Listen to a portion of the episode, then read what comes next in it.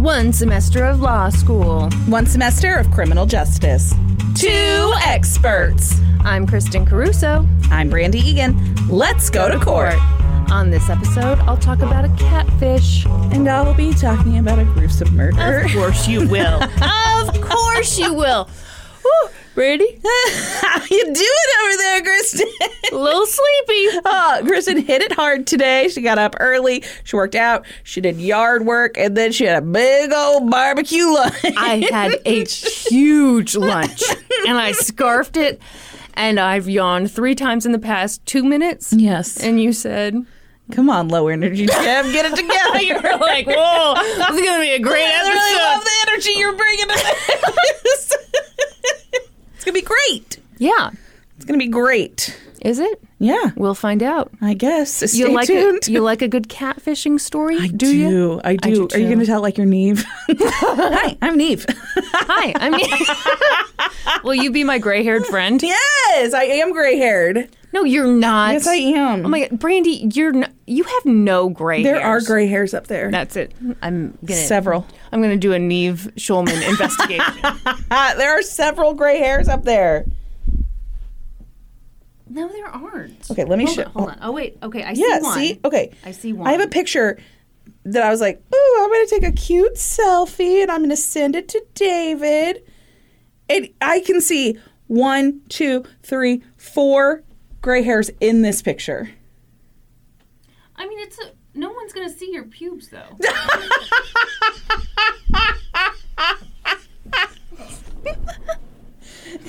Anyway, did does this immediately make you want to bang me? You do look really cute in that picture. Thank you. You send him little cute pics. My Yeah. goodness. My goodness. See, when you both work from home, there's really no need. the other day, we should probably cut this. The other day, I was coming downstairs and I was wearing a robe, and I just walked into Norm's office with one tit out. you know, to keep it sexy. spicy. You gotta Not as a it joke, it was to keep it sexy. That's exactly right. Mm-hmm. That's Because you know, right. one tit out leaves a little to the imagination. you don't want to go both tits out. That's slutty, you know. That's real slutty. The way I did it was much classier. Uh huh. I was like, oh, she's a lady. Ooh, I wonder what that other tit looks like. Oh, I've been looking at them for 12 years now. I think I know exactly what they look like. mystery. Yes, he's a very You think lucky could man. Pick you out of a tit lineup. Oh, yeah. Yeah, right. Yeah. I could pick him out of a dick lineup. What is this specifically trying to find dicks that look remarkably similar to his? Well, yeah, that would be like okay. Yeah. It, they'd bring me in and they'd be like, okay, do you want easy, moderate, or difficult? And I think I would I would start moderate because you know I want to Yeah. get a win, but I would move up to difficult.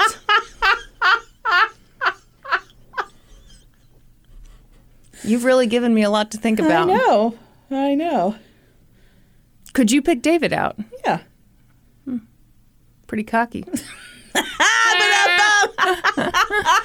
oh, hilarious. Hi, You know- mom and dad. How you doing? You know, I think in a European country, obviously not America. Yeah. Um, I think in a European country that could be a game show. People Oh might yeah. play. Oh yeah. For sure. Have we just sure. come up with a great new idea? I think we have. Clearly- way, way too prude for it over here in the U.S. yeah, well, we, we wouldn't allow. Germany, Germany would go Germany, balls out for that idea. We're coming for you, Germany, with our great ideas. this podcast turned out to be a good idea. Yeah. What else do we have? But in there's our- all kinds of stuff rolling around up here that's not too shabby. Mm-hmm. They're not all winners. tell you that for sure. Has there been something you've tried that's failed spectacularly? no. Oh, But I feel like truck clits hasn't made it off the ground yet. we don't know that people don't want truck clits. And for people who don't know what we're talking about, on a recent episode, I was talking about those balls that some weird guys hang from the back of their truck, and I was saying, like, what if there was like a clit you could hang from the back of your truck? You know, I feel like the guys really do have the have market cornered. change- You have to hang the clip for the back of your Subaru for sure. Yes. They're Subaru clips. Everyone, I drive a Subaru. and yeah, I think I think a Subaru is I think very that's the market. That's right. yeah. Yeah. Okay. All right. Well, this idea is really starting to It gel. is. It is. I we needed some. It needed some fine tuning. I think we've done it. We're really good at brainstorming. You know what else we're really good at? What? Doing ads. Hmm. Hey, you got that right. You know what I think we should also talk about? Oh wait, what's what's with your face right now? Oh, I my mom sent me a picture of my beautiful baby. she looks really cute. she's just just having a little drinky out of her little sippy cup, and she's just the, being the best baby ever. Anyway, I'll put the picture away. It's fine. Did you want to talk about our Patreon? I did. Would you like to support a child in need? Oh my child, please join our Patreon. Do you remember those commercials Yeah, from like with Sally Struthers. No, I'm remembering the Christian Children's Fund guy. Oh, yeah. The- with the big bushy beard. Yeah. And oh yeah. Yeah, yeah. 75 cents a day. Yeah, that's right. Less than a cup of coffee. Well, um so those were I guess kids in real need. We're not really We're in not. need.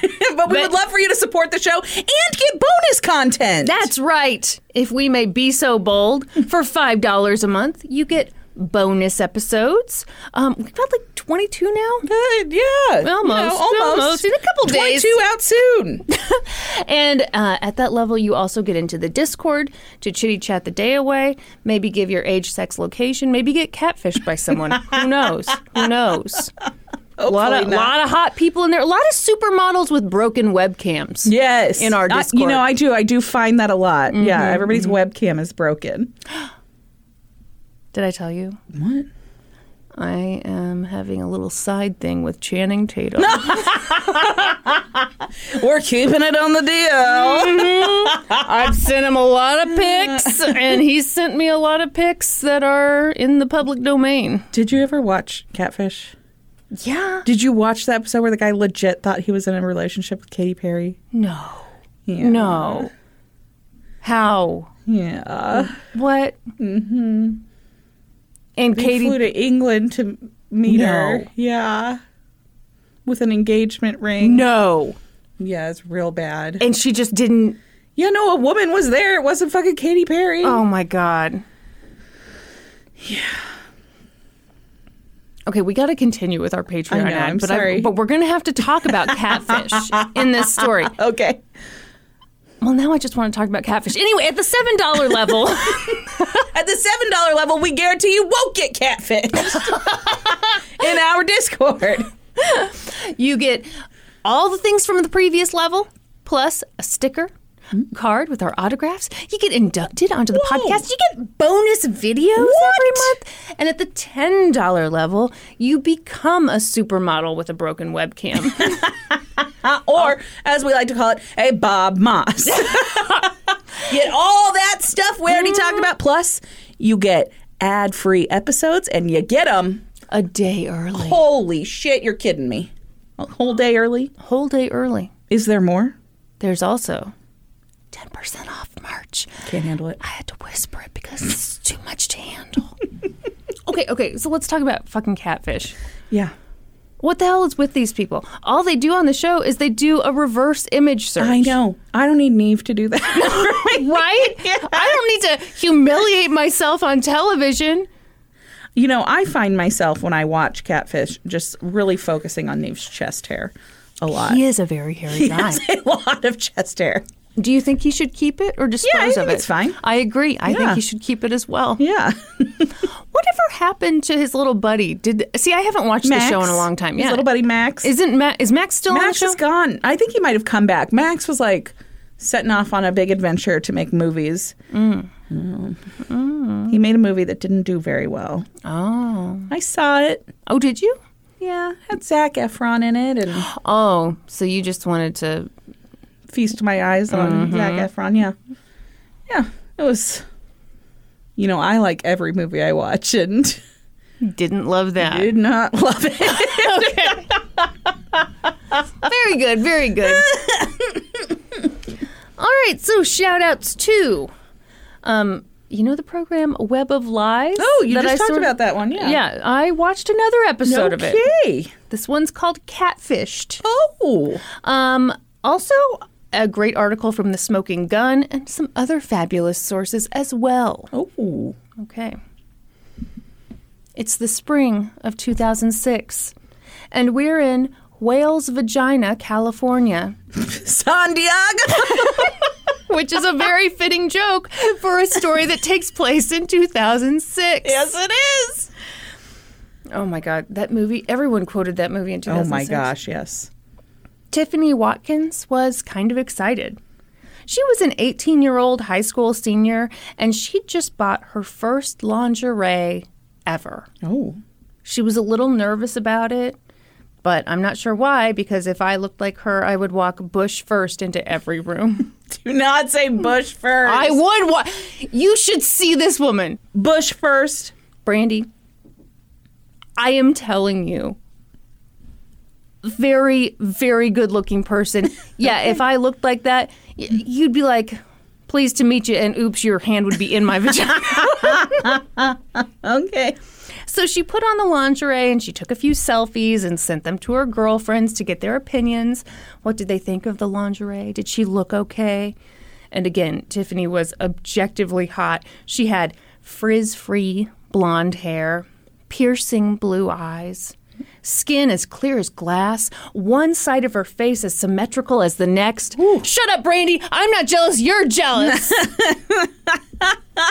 So Tiffany took these photos and sent them to her friends, and she also took a photo and sent it to her boyfriend. And since these were old timey times in the year of our Lord 2006, she took all the selfies in front of a full length mirror, holding her camera. Oh, yeah. And of course, you know, every photo has one of those big flashes of light. Yeah. You remember. Yeah. Twas a simpler time. Mm-hmm. Tiffany didn't want the pictures to fall into the wrong hands, so she stored them in a private, password protected Photobucket account. what? Everyone had a Photobucket account. I didn't. You I had, didn't? No, no. You didn't have a Photobucket account? No, I did not. Okay, that's how you got to put pictures on your MySpace page. See, I didn't have a MySpace page. Oh. I had a Xanga and then I went straight to Facebook. Oh, excuse me. Yeah, uh huh. bypass the MySpace page completely. Yeah, like I lit- I believe to embed a picture on your MySpace page, you had to link your Photobucket account. Oh, okay. If I remember correctly, way back to 2006. You know why I felt really fucking cool?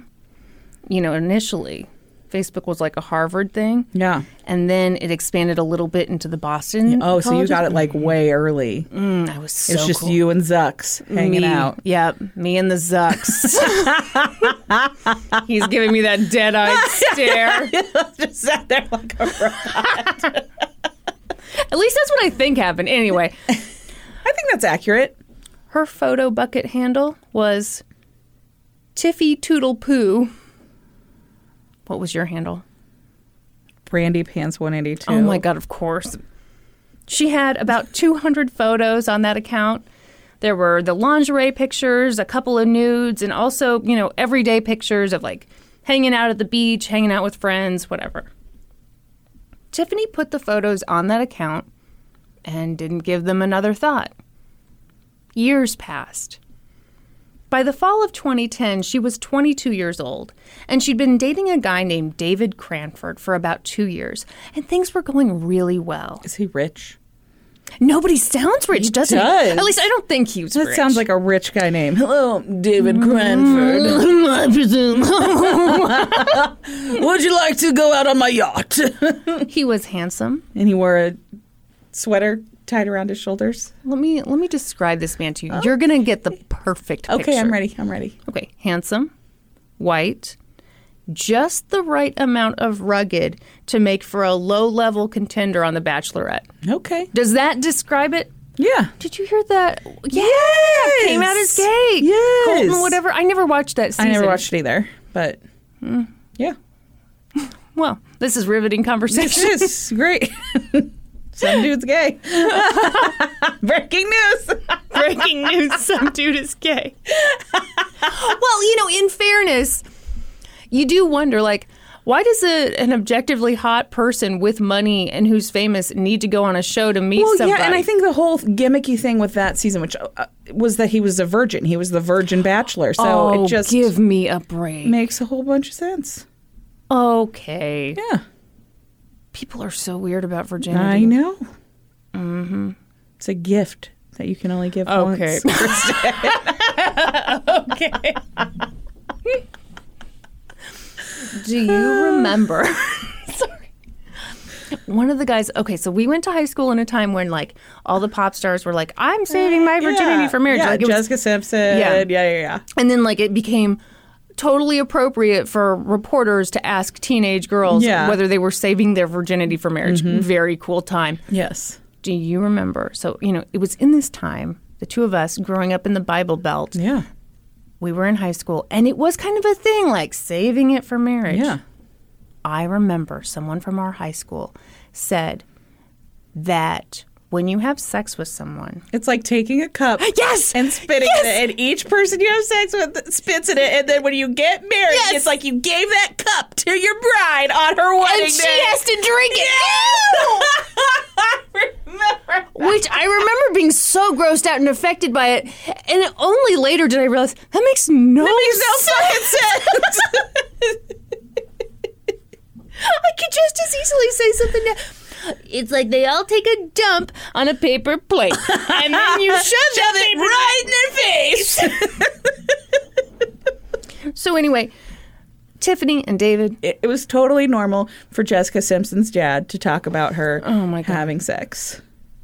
Do you And remember her- that? Like he would make very public statements Yes. about how she was saving her virginity, and then when she got married to Nick Lachey, he was like, "Yeah, she can do it till she's blue in the face now." And I was like, "Gross! That's your daughter." Yeah, um, he's a weird guy. Yeah. Mm-hmm. Mm-hmm. Did you read her book? Open book. What? What? Okay. What? I recently checked out the audiobook. Uh huh. What? Made it like through the first chapter, and I was like, "I don't think this is for me," and I returned it. Oh, I really enjoyed it. Now I Did you skipped, really? I skipped around. okay. I didn't like the early stuff. Yeah, I didn't care didn't- about I the couldn't early get stuff. into it. I got into the later stuff. Yeah. Okay, maybe I'll give it another shot. All right. Okay. Who knows how much of this is going to I stay? why are we I shitting on know. Jessica Simpson? No, I'm not. I liked the book. I am. well, so they decided to move in together. Oh, David Bef- Grun. What's his Cranford? Cranford. Cranford. But it was The before third. before marriage, Brandy. Oh shit. what do you think of that? Hmm. Pretty bad, huh? Just living in sin. Having some guy named David just moving, in. Move, moving right in, hmm. shacking up. But you know something? Tiffany and David weren't the only ones living their best lives. Brian Heil, whose last name is unfortunately pronounced exactly like the Hitler salute, was living in Fremont, Michigan. He was 28, unemployed, and lived with his grandma. But don't worry, it's not half as grim as it sounds because Brian was involved in a very steamy online relationship with a total hottie named Stephanie. Hmm. Did she look a lot like Tiffany? Stephanie was the total package. She had frizz free blonde hair, piercing blue eyes, skin as clear as glass, one side of her face as symmetrical mm-hmm. as the next. I believe I've heard that description mm. before. Oh, Brian and Stephanie were very happy together. in fact, they'd been dating for two years. Oh. Hmm. Hmm. Granted, they'd never met in person or video chatted, but she lived in South Africa, so it would have been hard for them to meet up. And plus, her webcam was like busted permanently for like two years. you know how it goes. I will say, South Africa full of hotties.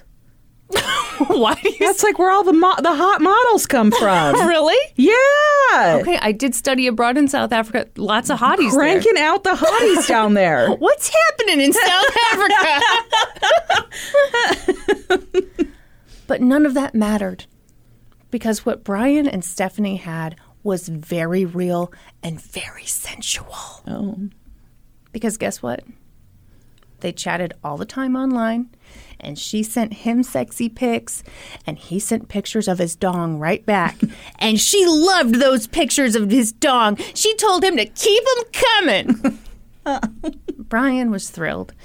You see, he'd always had a bit of trouble with the ladies, but now he was with Stephanie, a total smoke show who loved to send him pictures of herself in lingerie. Hmm. What could be better? Mm-hmm. You don't seem happy for him. Yeah. I'm a little worried for Brian. Seems like you're a bit of a hater. Brian and his grandma Virginia would go on walks together, and Brian told his grandma all about Stephanie, all about his girlfriend. He'd met Stephanie playing a game online, and she was so great. Virginia was skeptical of the relationship. She had a little trouble believing that some beautiful girl had fallen for her grandson. But he was so happy and he's such a good boy. She didn't want to burst his bubble. But you know who did want to burst his bubble? Brian's brother, Brett. Brett had seen the pictures of Stephanie and he was like, "Yeah, I don't know, man. I don't think this super hot girl had to find a dude on a whole nother continent, you know? I don't think she's real. So, two years into this very real relationship, Brian began to question, not a minute too soon, whether Stephanie actually existed. One day they were chatting online. And according to the Web of Lies episode, that chat went a little something like this Brian, hey. Stephanie, hey, you okay? Brian, my bro's been hassling me about you. Can you do something for me? Stephanie, what you got in mind?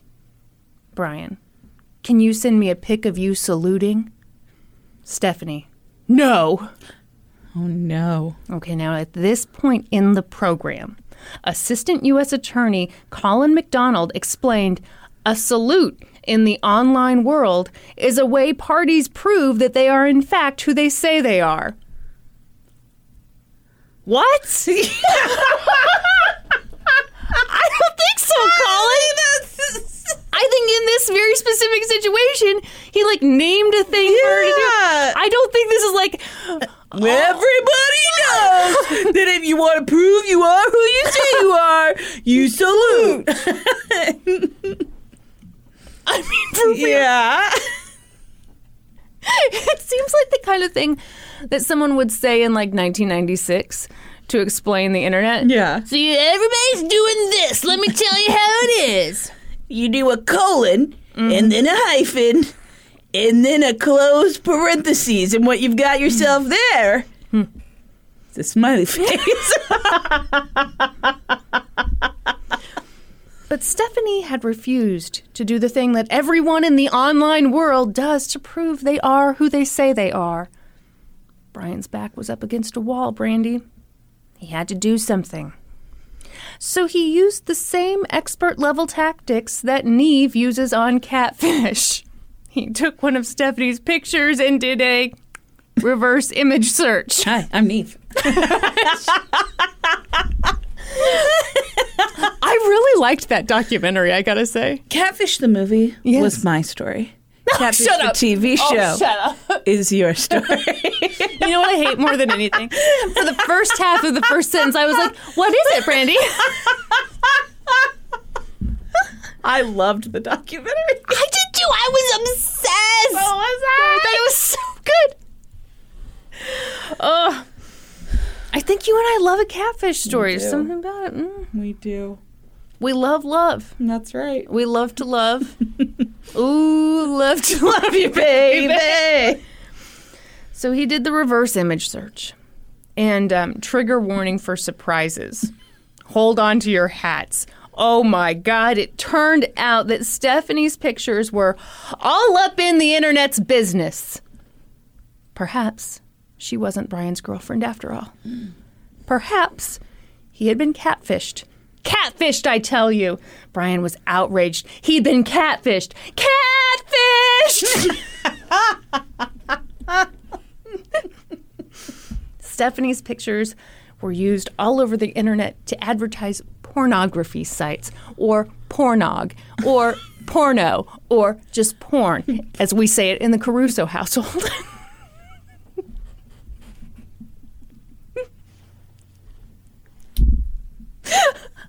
I'm sorry, I'm so tired. I'm getting kind of loopy. I just want people to know that you can abbreviate words. A lot of people are still calling it pornog. Now they can call it just porn. You're welcome, everyone. it's only pornog if you have it at Christmas.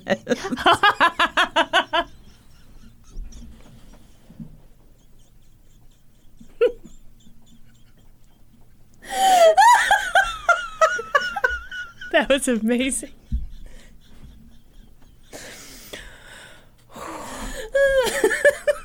now I want eggnog. it's fucking April. Brian was incensed. How could this have happened? Soon he discovered the true identity of the person he'd been chatting with for two years. Have any guesses? No. Have any thoughts? Have any concerns? You've watched a lot of catfish. well, it's probably, was it somebody that he knows? No, it was like an even hotter woman Yeah, that's exactly. who, who was also from South Africa because that's where all the hot women come That's from. right. Also hot dudes. though. I mean, Yeah, just hot, hot. hot, Hotties. just hot, hot, Yeah. hot. So later, he went on a walk with his grandma, and he spilled the whole story. He told her that he'd been tricked. His hot South African girlfriend wasn't a girl at all. It was a man, baby.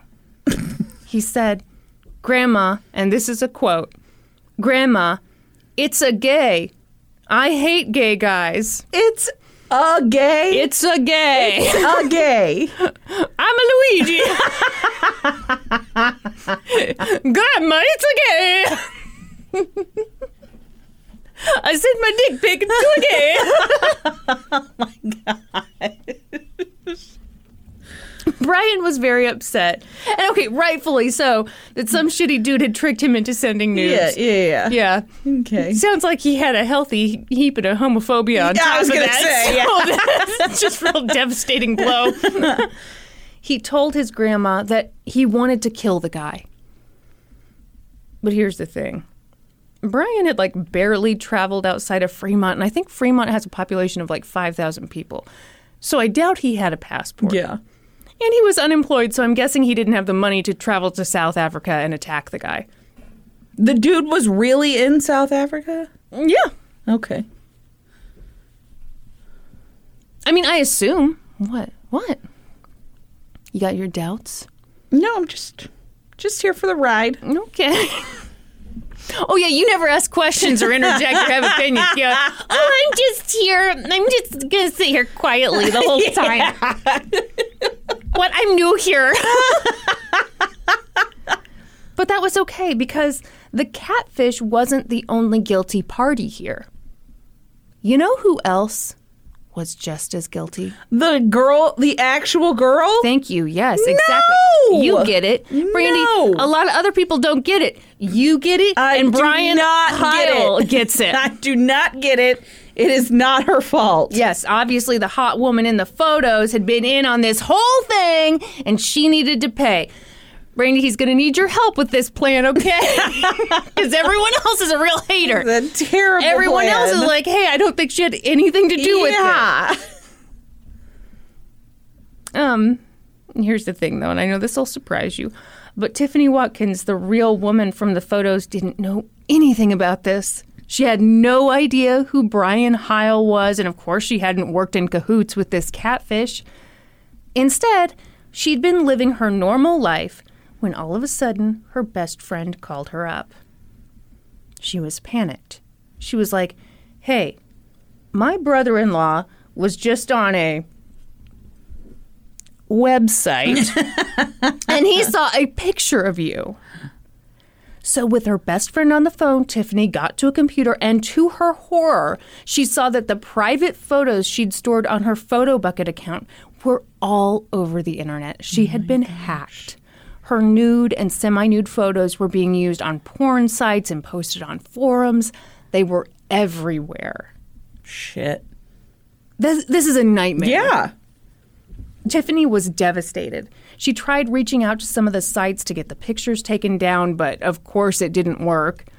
She explained that she'd been hacked and that they were using the photos without her permission.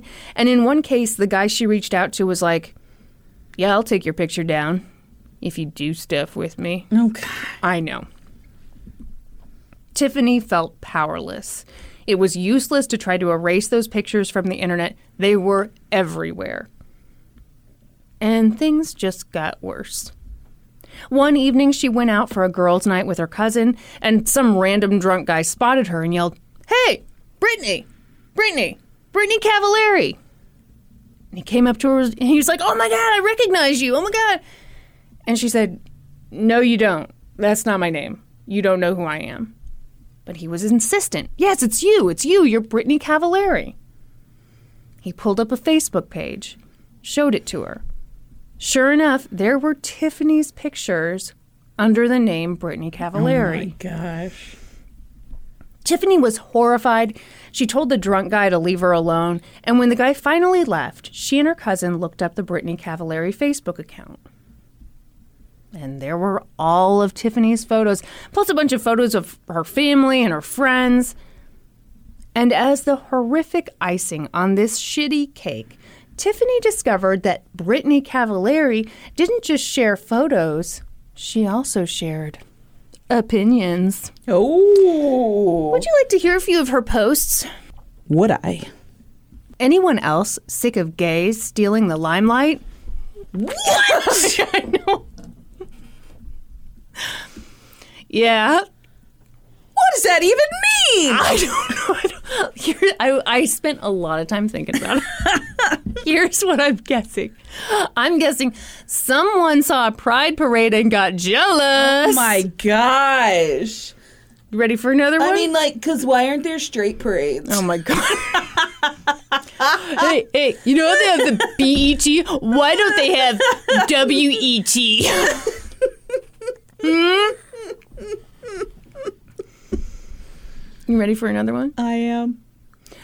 So when are we going to throw out the illegals? Oh, God. Mm-hmm. This is terrible. You want another one? I don't, can I handle it? Sure. Okay. I'm so horny right now. Who's available? Oh, no. See, she's multifaceted. I guess so. It's layers. She's got layers. She's like an onion or Shrek. Hates gay people, has a lot of thoughts on immigration. Super horny. Also horny. Who's available? equal opportunity lover. Want another one? Oh, no. I hate kids. Noisy brats need to keep out of my way. What? Real cutting edge uh, opinions coming out here. Also, she was anti-vax. Shocking. And I'm just making that up. I just Okay. I'm assuming. Yeah. the people interacting with the page thought that Brittany was real, and some of those folks were it'll shock you to hear, a little off their rocker. They threatened to cut off her breasts. Someone posted a photoshopped image of her in a bathtub full of blood. oh, my gosh. Tiffany was terrible. I'm sorry, the way you said that was really cute. That was just like the last thing I can imagine. You know what? I was about to say you sounded like a Midwestern mom, and there was you are I a a Midwestern mom. Oh my gosh! Oh my gosh! Photoshopped her face onto a bloody bathtub. oh Bathtub full gosh. of blood. Goodness Oh my gosh! Oh my gosh! Oh. I just tell the kids don't even get on the internet. You know. Tiffany was absolutely terrified. This wasn't just a violation. Now she felt that her safety was in jeopardy. Someone out there was using her image to make a lot of people very angry. What would happen if one of those people saw her out in public? What would they do? By this point, Tiffany's real identity had gotten out there, and she was terrified by all the nasty things that Brittany Cavallari was posting online, so she went to the police. But the police were like, sorry, this person hasn't broken any I was laws. going to say, there's, no law here. do. Yeah. Call us when you've been murdered. It- yeah. Mm hmm. Mm hmm. Okay, that would kill me. Yeah. That would absolutely kill me. Yes. Great, so I just have to take it. Yeah. This is totally fine. Tiffany was living in a nightmare. She didn't feel safe anymore. She didn't go anywhere alone. In fact, she rarely left the house. And even when she was at home, she still didn't feel completely safe. She was terrified, and the worst part was there were no systems in place to protect her. Meanwhile, little did she fucking know, a weirdo named Brian Heil was sitting in Michigan flipping out over being catfished, and he was holding her responsible. Mm-hmm. But he didn't yet know her true identity. So he decided to dedicate the whole weekend to volunteering at a soup kitchen. Just kidding. He decided to dedicate the whole weekend to figuring out the true identity of the woman in the photos. I was like, that's a interesting move. I uh, sometimes I wish we had video. That was one of those times where you're kind of like you were on a roller coaster of emotion. It was like, oh well, did he really? Well, that's kind of nice. I wasn't. nice- ex- oh, Mhm. What a nice young man. Oh. He searched and searched and searched, and I'm confident he didn't shower or reapply deodorant the whole time. and at some point, he came across the Brittany Cavallari Facebook page, and he messaged Brittany. Here's how the conversation went, according to Web of Lies. Do you think these are real conversations? Yeah, I bet they are. Okay, well, listen to this one and you tell me what you think. Okay. Brian, are you really the girl in the pics? Brittany, what's it to you? Brian, I need to find her. Brittany, drop dead, you freak. You ain't never gonna find me. What? Brian, you lying bitch. what? This is really Brit- escalated very quickly. Brittany, the only bitch I see is you, you bitch. Which is what I say to Brandy every time she walks into a room. By the way, of course, uh, you know, C, just the letter C, U, just the letter U.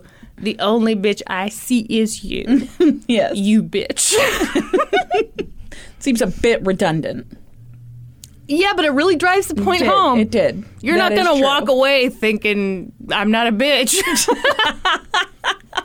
So then Brian took his investigative powers elsewhere. He got on a message board and he was like, I don't think the girl in these pictures is really Brittany Cavallari. And someone responded to him. And they were like, oh, yeah.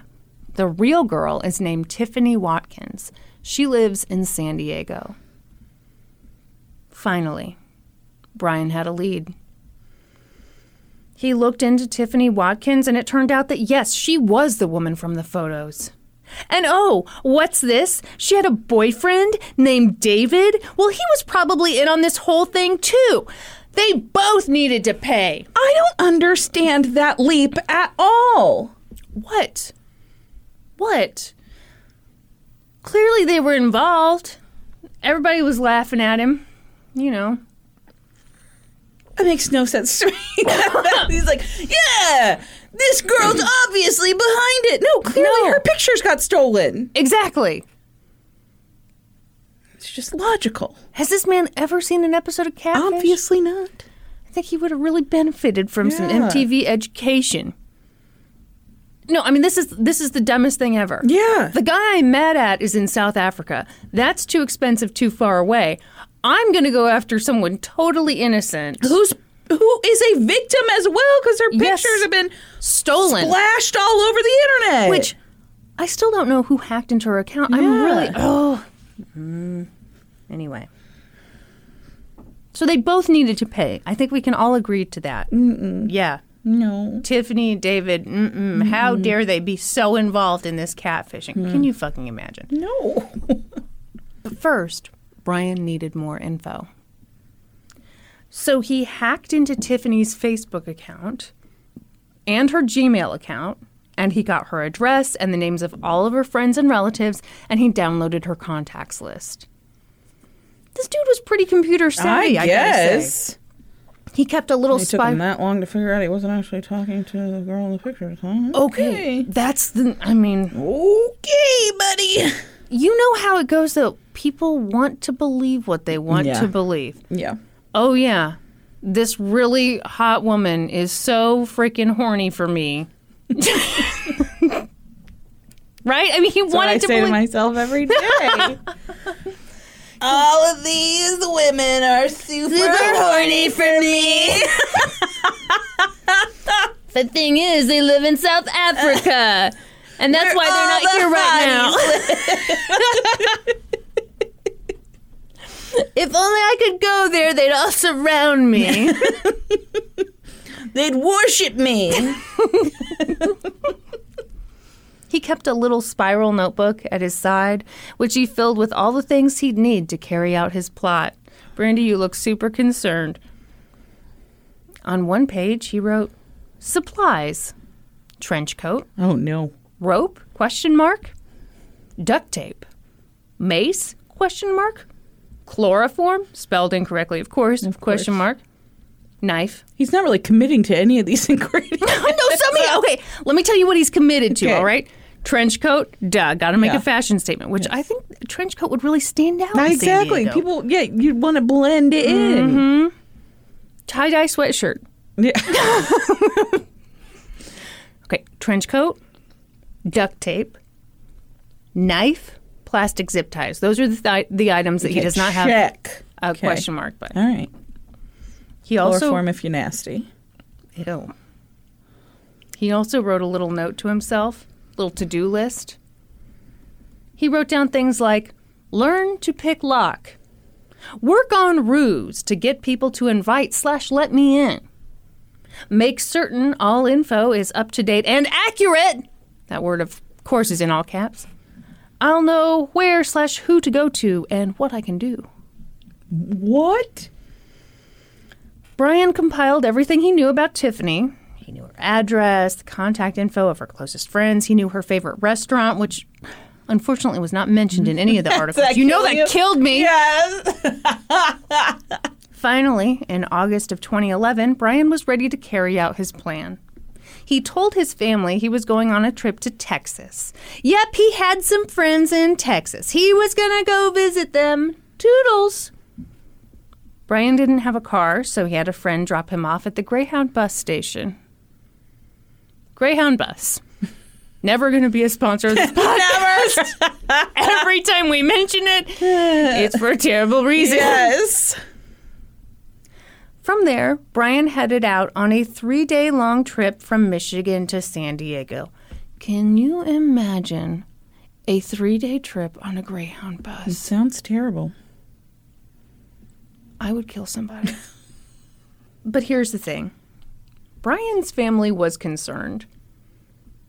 Specifically, his older brother Brett was concerned. He didn't buy this idea that Brian was headed to Texas. He knew how mad Brian was about the catfishing thing, and he knew that for some weird reason, Brian blamed the woman in the photos rather than the guy who'd actually done the fucking catfishing. Yeah. His family knew that Brian had discovered that the woman lived in San Diego, so Brett just hopped on the next flight to San Diego. Even though Brian didn't have a cell phone and Brett didn't know exactly where Brian was headed, he was determined to find his brother in the remarkably small place of San Diego. Okay. Meanwhile, Tiffany's life seemed to be getting a little easier. It'd been a while since she discovered that she'd been hacked, and even though it was all still awful, things had kind of calmed down a bit. So one night she went to a bar with friends, and her phone rang. It was a blocked number. She answered it, and all she heard was, No, don't do that. Can't you just say that was just breathing? You know- why did you do that? I, I had heavy breathing written down, but then I thought, you know what? I'm going to really give it to the people. Give the people what they want. I don't think they want that. They want me to breathe heavily, No. sing more on the podcast. What else have they requested? she was disgusted and They scared. really wish you'd be more open about your political. you know what? Of all the disgusting things I say on this podcast, calling Donald Trump a racist has been very controversial. also, not not wanting to jerk off every cop has been controversial too. Boy, some of these opinions that I think should be pretty mainstream are very upsetting. Some of these true crime. Oh God! Now, now you're getting me. Look what I did. I poked Look the bear, you- guys. I poked the bear. No, I was thinking of this the other day. So you know, you and I are lurkers in a number of true crime communities. I have no idea what you're talking uh-huh. about. and I've noticed that in a lot of these situations where I'm like, I'm surrounded by like minded people, because I assume that if you're into true crime, what you really love is justice at the end of the day. No, Uh, no. that's false. That's fake news. Uh, it certainly is. Because inevitably, fights break out in these true crime communities, and it's always because the white ladies are the only bitches I see in here. bitch. you bitch. no, so I um hmm. Yeah, I just don't get it. Yeah. Thought, I thought we were all here because we love justice. Turns out some of us just like the status quo. Yep. By the way, the status quo, white supremacy. you ready for some more reviews? We're gonna get so many reviews and emails. White supremacy You know, is not a thing. people have commented mm-hmm. that I seem to get uncomfortable sometimes. Oh, they do. And I would just like to say that it's not. I'm not uncomfortable with Kristen's views. That's not where the uncomfortable comes I'm, from. I'm really glad you're saying this, honestly. Yeah, it's that I get the anxiety about the reviews and the emails, and Kristen Yeah. doesn't give a fuck. I, I seriously am so glad you're saying that something because Yeah. I think sometimes these assholes are like, well, I have a friend in Brandy because Brandy is also, um, I don't know, a fan of police brutality, a fan of racism. No, no, Brandy's uncomfortable with the idea of a bunch of people saying mean stuff to us online. That's right. Yeah. Anyway, kind of went off on a tangent there. We're not known for that, though. No, not at all. Is that all I want to say about that? What are your What are your thoughts on this? Is this bad for business? What I'm Might be. I think it probably is. Probably is. Probably very bad for business. but it's intentional, Yeah. and I'm sorry Yeah. because I know you're my business partner here. no, I have that. So you know, again, lurking in these communities. Yeah. I'm like, ugh. How do you get these people the fuck out of your community? Yeah.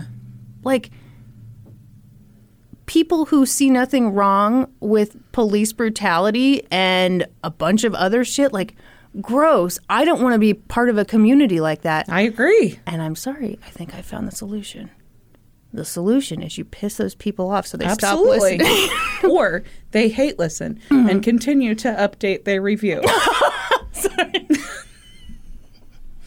Every episode. It's a good way to spend time the amount of free time you must have on your hands. anyway so you know heavy breathing should i breathe heavily again You No, don't breathe heavily. I've got asthma, so it's really, you know, I can breathe heavier than most, and that is a brag. can you imagine if I bragged about it? Well, guys, I'm an excellent heavy breather. I've placed many uh, creepy phone call unintentionally.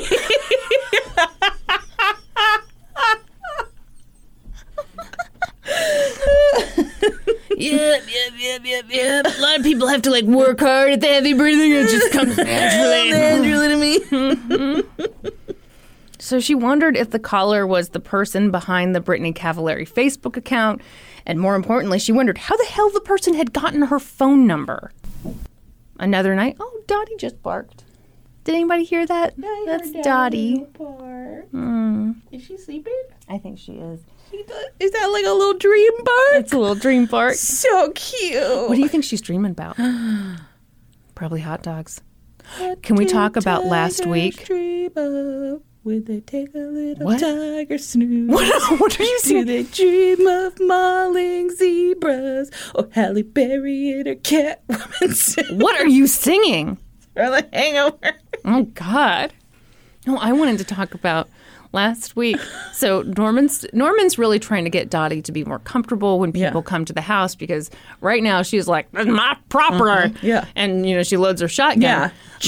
So, what Brandy and I did not know as we were sitting down to eat a delicious lunch was that Norman was preparing some food for Brandy to hand to Dottie. Is like, oh, Yeah, like I'm Mm-hmm. here. I'm nice. Look, I will give you these treats. I will bribe you to love me. so picture, if you will, Brandy's got a delicious, like you had like some Cajun I- Cajun stir fry, yeah. Looked delicious, smelled delicious. Norm Norm comes over with a plate full of chopped up hot dog.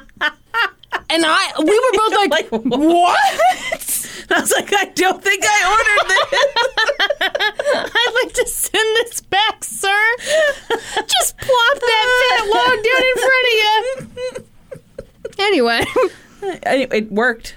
She lo- she sat next to me the whole meal. I fed her little bits of hot dog. okay, but you know why Norman and I are stupid? The next day, we had my parents over. We ate a meal, mm-hmm. and the whole time, Beggy was. Or Dottie was begging. Dottie was begging for food mm-hmm. the whole time, and we were like, "What the hell? She never begs. What has happened?" And then we realized, "Oh my God, Brandy fed her a whole hot dog at our right. request from the table."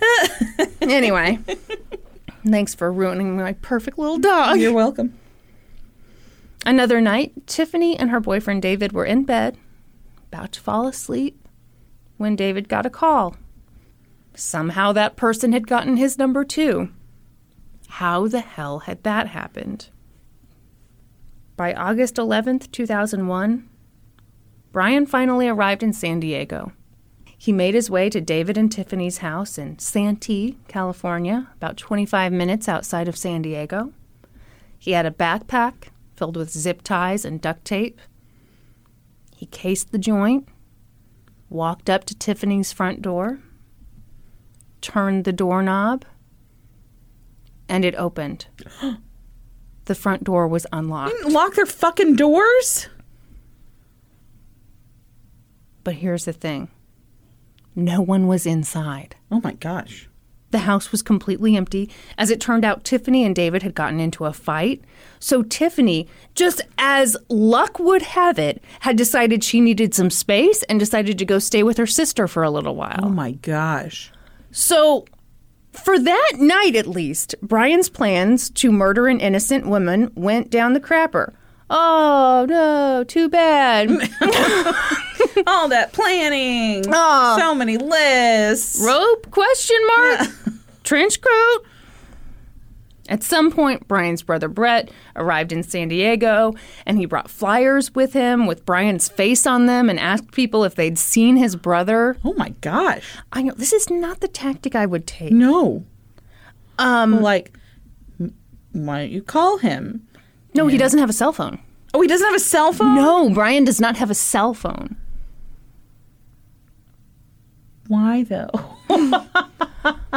Listen, I think Brian, if you're looking for like normal stuff, Brian's not gonna check all those boxes, okay, No, lady? Right, because it's like 2010, and like everybody has a cell phone. 2011, everyone has a cell phone. Yeah. He was 28. Uh, Okay, Brian. What would you do if you were trying if you were trying to find Casey in San Diego? She has no cell phone. No cell phone. you thought she was maybe up to something bad. Yeah, I'd go. I'd probably go to the police. Right. Yeah. Right, don't you think like Yeah. just, you know, save everyone some time? Yeah. Okay, what if what if you decided you didn't want to go to the police? How would you do it? Would you make the flyers? I might make the flyers, Okay. or like just go talk to people, like you know, at places that I think she might go if she had some time. Like, Bookstores. yeah, yeah. You seen anybody in here looking slightly creepy, but also very interested in books? Mm-hmm. And they'd be like Hey, every person that came in here today. Hold on, stick your tongue out. Oh, okay. Never mind. I thought you got your tongue pierced. You think I, I- got my fucking tongue pierced? Yes, yes. I thought I saw something. What on year is it? I don't know, but I was like, that bitch did that and didn't tell me. The only bitch I see here is you. I was I think I must do something with my tongue when I'm like, oh, I figured it out. what? What figured it out. I know what it is. is it? Gross. Yep. You're not the first person who has thought that I've gotten my tongue pierced. I just figured it out. You do something with your spit, don't you? Yep. Ew, don't even talk to me about it. Oh, that's what I saw. I saw a spitball. I thought it was a little pearl. I make bubbles with my spit, Ew. and if I was, if you were not here with me right now, I would then blow it out like into Oh. the, into the Oh air. I do it all the time, just like mindlessly. this is so much worse than heavy breathing. I'll take heavy breathing all day. Ma'am, I care way too much about my teeth to get my tongue pierced. Okay. I mean, I know you do have very nice teeth. Yeah. Very nice teeth. Tongue piercing, terrible for your teeth. But you know, every now and then you show up with a new tattoo. I do. You're right. So I don't know. I'm not attached to this skin one bit. It really clings to me if you want to know the truth. Do you have David's name tattooed on you? no, Okay, but don't lie. I'm not lying. Hmm. Okay, I think she's telling the truth, gang. I have Norman's name. Norman on each ass cheek. It's a big space. It wasn't well done. It was not well done. Uh, blah blah blah. Okay, so he Brett brings the flyers with Brian's face on them. He's going around all San Diego. Hey, have you seen this man? And get this.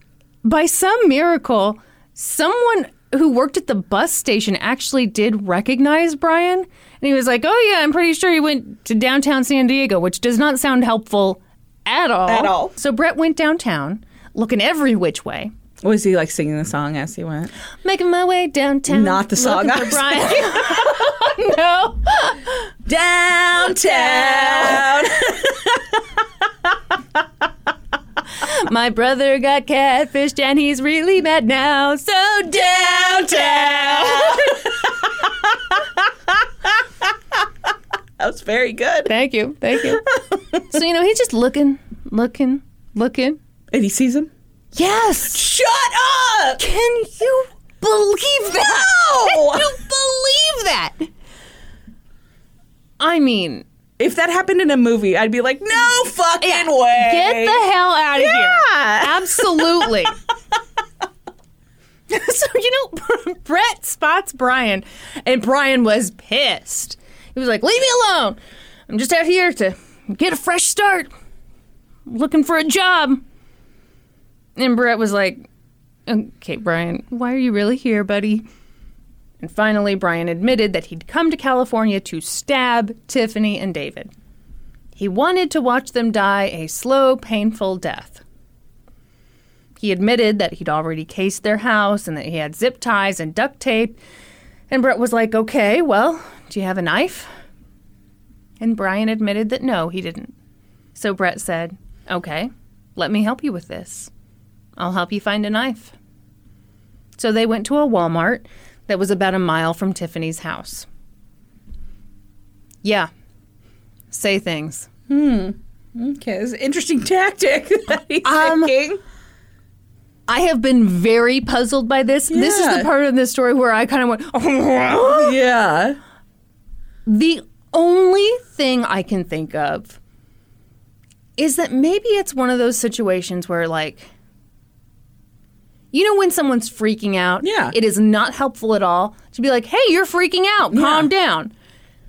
Maybe he just thought, Like, we'll baby step this. And Yeah. then, like, maybe I'll be able to, you know, turn the ship a little bit. here. exactly. Okay. all right. That's that's what I'm thinking happened. Yeah. So they arrive at the Walmart, and Brett walked into the store, but turned and realized Brian wasn't with him. Brian was nowhere to be found. He was very concerned and afraid that his brother had headed off to kill Tiffany and David. So Brett called 911, told them the whole story, and when an officer showed up, Brett showed him the duct tape and zip ties and he showed them the notebook that Brian kept, and the officer was like, "Jesus Christ, okay." So they put out a bolo alert, which of course means that every law enforcement officer in a specific region has to look side to side while wearing a bolo tie. Did you see me? I was so over here. I was busy looking to side to side, but I did see. By the way, last week you told me what that Ariana Grande song "Side to Side" means, Yeah. and I thought like I had some really new hip lingo, and so I was like, Kyla, do you know what that song means? And she was like. Yeah, have you ever listened to the words? And then Norman said like the exact same thing. Felt very silly. Very silly. Turns out everyone knows it's about riding the D, but me. I've been singing along. You're like, what? This girl just get off a horse? Been there all night. Been there all day. I don't know what I'm talking about. so, as soon as they all had their bolo ties on, police went to Tiffany's house but couldn't find her. They couldn't get her on the phone. They left a note on her door asking her to contact them. By this point, Brian had been missing for two hours. But Brett and a police officer stayed in the Walmart parking lot, and then Brett spotted Brian coming out from the shadows. Dee-lee! That's the sound that it made. And then there was a clap Did of the thunder. shadows make that sound? Oh, you know, you know the. you ever seen a horror film, Brandy? I jizzed in my pants. Mm, ew. yeah, that is. anyway, you know, so Brian shows up. I'm sure in his trench coat, Yeah. and he said he wanted to go to the police station. Oh. Right? That's what the officer was like. Oh, oh, oh, oh, okay. Okay. Put him in a patrol car, headed off to the station. Hours passed. The next morning came. Tiffany still hadn't been located. But she came home to a sheriff's card on her door. It said, regarding Brian Heil on one side of it. And she'd never heard Yeah, that name like, "Who the before. fuck is that?" Yeah, exactly. So she called the number and she heard the whole terrifying story. Can you imagine hearing this story? Okay, it, part of me would be like, don't know who fucking Brian Heil is. Throw that in the trash. Bullshit, Brandy. You would be like, all right, I'm intrigued. You would totally call. Okay, I would do. Yeah, a, I'd, I'd Google him Mm-hmm, and be like, mm, don't know that guy. Mm-hmm. And then I'd be like, should I call? Do you think I should call? Like, I probably should call, right? They probably need to talk to me. And then I'd call. Would you be afraid that you were in trouble? Yeah, 100%. Oh my god. I told you what I did when I pulled up to my house and Yes. the Johnson County Sheriff was across the street. Yeah. Pissed yourself. I pulled up, guys. I pulled up to my house. There was a Johnson County sheriff parked across the street, and I immediately did a record search for myself to see if I had a warrant out for my arrest. I've never broken the law ever. Sounds like exactly what a criminal would say. I was sure that he was there to arrest me. you thought you could get away with it, didn't you? You know it's illegal to pee in a water park. We've been looking for you for years. Statute of limitations is just about out. So, meanwhile, Brian was in the San Diego Psychiatric Hospital. He told an FBI agent that he'd come to California to kill a slut. Oh no. Yeah. The following spring, he pled not guilty to two counts of interstate stalking with the intent to kill, injure, or harass. But he was deemed mentally unfit to stand trial. So he was sent to a prison medical facility, which was designed to restore him to competency. And, of, grim. and of course, it'll surprise no one that the place where people can be restored to competency is located in the great state of Missouri. Oh, really? Missouri! Home to frizzy haired women with asymmetrical faces and hearts of gold. While Brian was in the great state of Missouri, he decided to fight the legal system without the assistance of an attorney. No. Attorneys just bring you down, they just drag you down. no. Mhm. So he just went balls out. He filed a handwritten lawsuit in which he argued his right to due process and a speedy trial had both been violated. He also said that the police never read him his Miranda rights and that he asked for a lawyer twice, but they didn't provide him with one. Interestingly, Brian won his lawsuit. Wow. He was awarded $4 million in restitution, plus three horny sluts to do with as he pleased. I was like, what the fuck? It's very unusual to be awarded three horny sluts. Usually you're lucky if you get one. Uh, no, I, I think that was probably just thrown out of court. Yeah, I think you're right. It's either that or four million dollars and three Three horny horny sluts. Ugh. Instead, he was eventually cleared to stand trial. I guess some time in Missouri really fixed him right yeah. up. I mean, what do you? That doesn't seem right, right? Like, Yeah. Prison medical facility. That sounds horrifying. yeah. You ready for something else that's horrifying? Yeah. Okay. Here's the deal, gang. Every source I found on this had like a sentence about the trial. Mm-hmm. It happened in this date. Here was the verdict. Here was the sentence. And every time I was like, that's fine. I'll find something else on the trial. that's fine. I'll find. Okay. I was searching, searching, very frustrated last night. Yes. Couldn't find shit. But I was like, I'm not giving up. And, you know, because I was so stressed, I poured myself a fresca with a shot of tequila in it. Oh. Which I do recommend. Poor man's margarita. By the time I was finished with that fresca tequila, I had gotten no further in the research and I decided, you know what? It's fine. Hey, one sentence about the trial on our court podcast? Absolutely. Yep, that that is one sentence too many, if you ask some people. So here we go. You ready for this I am. trial coverage? In August of 2013, a San Diego jury found him guilty and he received the maximum sentence of five years. Oh. No follow up questions, please. he appealed the decision and his appeal was denied. Ooh. And in 2016, David was released under supervision. And in 2017, his supervised release was revoked. Oh. Yeah. Hmm. Don't know what he did, but I'm going to hmm. assume it wasn't great. Since then, Tiffany has become an advocate for making online impersonation a felony. Yeah. And that's the story of a really bad reaction to catfishing. Woo. My Who lord. Doggies. Who doggies? All right, you want to talk about a gruesome murder? I love how high your voice goes. hey, hey, I've got something kind of nice to talk about. There's a murder. There's going to be blood everywhere. It's going to be terrible. It's wonderful. It's really awesome. Shout outs to my new BFF, Gail Shortland. How dare you? You know what? I've got other friends too, and they're really great. so, Gail Shortland, turns out she is a woman.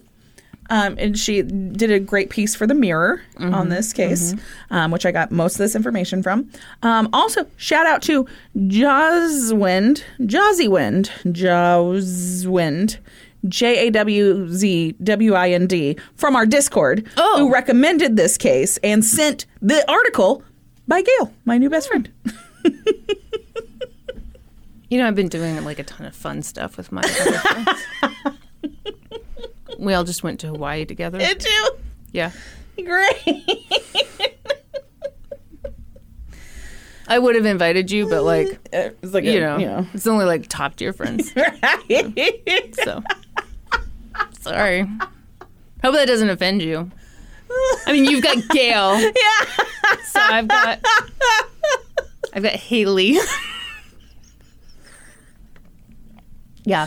I'm glad you and Haley are so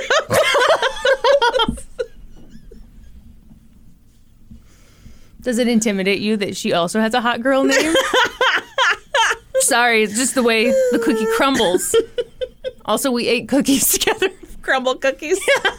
Hey, did you know that there's a Don't you dare tell me that fact again. oh god, I just bumped the table. All right, let me tell you this terrible story.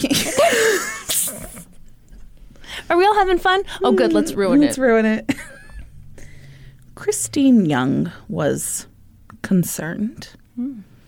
It was November 28th, 2018, and she hadn't heard from her daughter Ashley like all day. Christine was extremely close with her 31 year old daughter.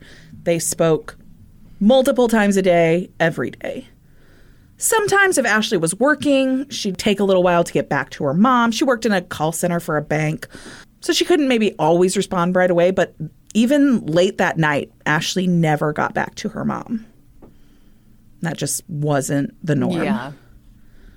The following day, November 29th, Christine's concern turned into full on panic when Ashley failed to show up at the leasing office of the new apartment she was moving into. Christine was co signing on the lease, and they'd agreed to meet there that morning to sign the papers. Only Ashley never showed up. Christine called and texted Ashley over and over. Then she began reaching out to some of Ashley's closest friends to see if any of them had heard from her. Mm-hmm. Or maybe they knew what she'd been up to the day before. Just some kind of starting point to go Right. off of. Quickly, she learned that Ashley had driven from Kalamazoo, Michigan, where she lived, to Grand Rapids, which is about an hour north, to visit her friend, Jared Chance. This information didn't make Christine feel any less uneasy. In fact, it only made her concern grow because Jared was that friend, the one she'd warned Ashley about time and time again. He was troubled, a bit unstable, and Christine feared that he might actually be dangerous Wow. just absolutely not the kind of person she thought her daughter should be hanging out with. But Ashley had always just brushed off her mom's concerns about Jared. That's just the type of person she was. She saw the best in everyone and she always rooted for the underdog. And she believed that Jared was a good person. Deep down. like deep, deep down. Like where no one else could see. Mm-hmm. Oh, yeah, and she thought maybe he just needed like a really good friend to be there for him and to make that good person come out. And she decided that she would be that person to him. Since Jared was a teenager, he'd been in all kinds of trouble trouble with the law, shoplifting, underage drinking, driving under the influence, possession of illegal substances. Good lord. Yeah, all kinds of trouble. And people who knew Jared described him as being wild and prone to violent outbursts. Oh. But Ashley saw something different in him. Jared confided in Ashley that he felt like he could never catch a break. Hold on. Were they just friends or like boyfriend girlfriend? Just friends. Okay. Um I saw one place that like maybe they kissed at some point, Oh, but okay, like they'd been friends for a very long time. They'd actually been friends for like years, like to back to when they were teenagers, but had gone a few years without speaking. Uh-huh. And then Ashley had just felt really drawn to like reconnect to him and felt like he needed Hmm. somebody to like be in his corner. Oh god. And so she had become that person. Okay. So Christine learned that Ashley had traveled to Grand Rapids to see Jared, and that that night they'd gone out to this Mulligan's pub. It was kind of like a dive bar, not that far from where um, where Jared lived, and um, there was like a hookah bar nearby. And like at this time, Ashley was super into hookah, and so it was like totally made sense that that's where they'd go. And so Christine tracks down Jared's phone number and she calls him, but he didn't answer. And so she left him a message and she said, Hello, Jared. My name is Christine Young. I'm looking for my daughter. I know she was last with you. Is she with you now? She mm-hmm. needs to contact me. Tell her if I do not hear from her, I am going to go make a missing persons report. Wow. Yeah, That's a very well thought out message. I agree. I know you were the last person with mm-hmm. her. So it's mm-hmm. not, hey, have you seen her? It's, Yeah. here's what I know. Here's what's going to happen. Yes.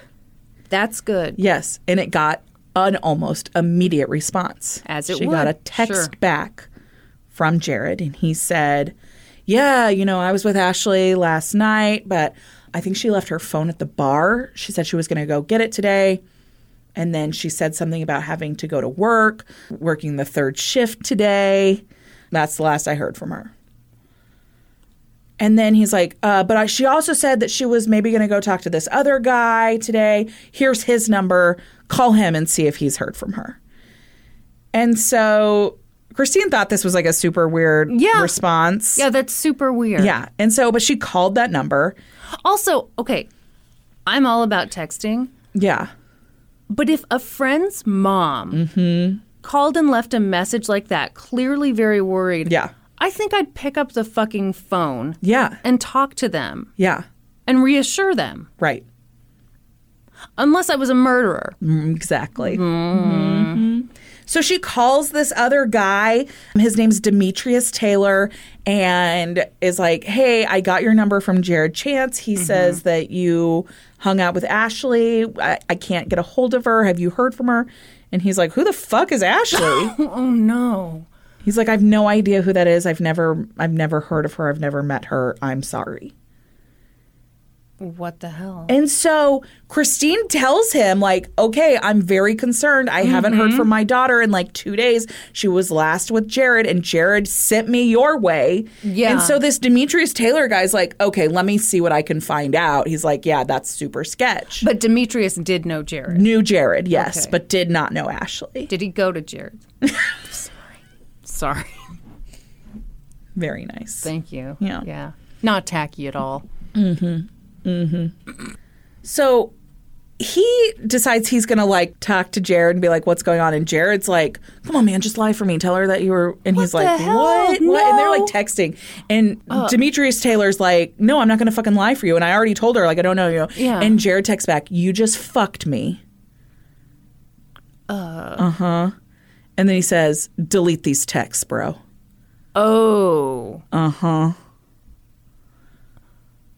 Yeah. That's the sound of me taking a screenshot right Uh, there. eh, no Oh my shit. No God. shit. So, so Demetrius is like, okay, you know, obviously something's going on here. I'm very sorry. I don't have more information. Um, like, you should probably like go to the police. Yeah. And so Christine had already called the Grand Rapids police at this point to Yeah. try and report Ashley missing, but they were like, "Well, she doesn't live in Grand Rapids, so you need to report her missing from Kalamazoo, where she lives." And so Christine tried to do that, and Mm-hmm. I they were like, "They were like, oh no, if she was last seen in Grand Rapids, you have to report it to Grand Rapids." Yeah, uh-huh. and so like.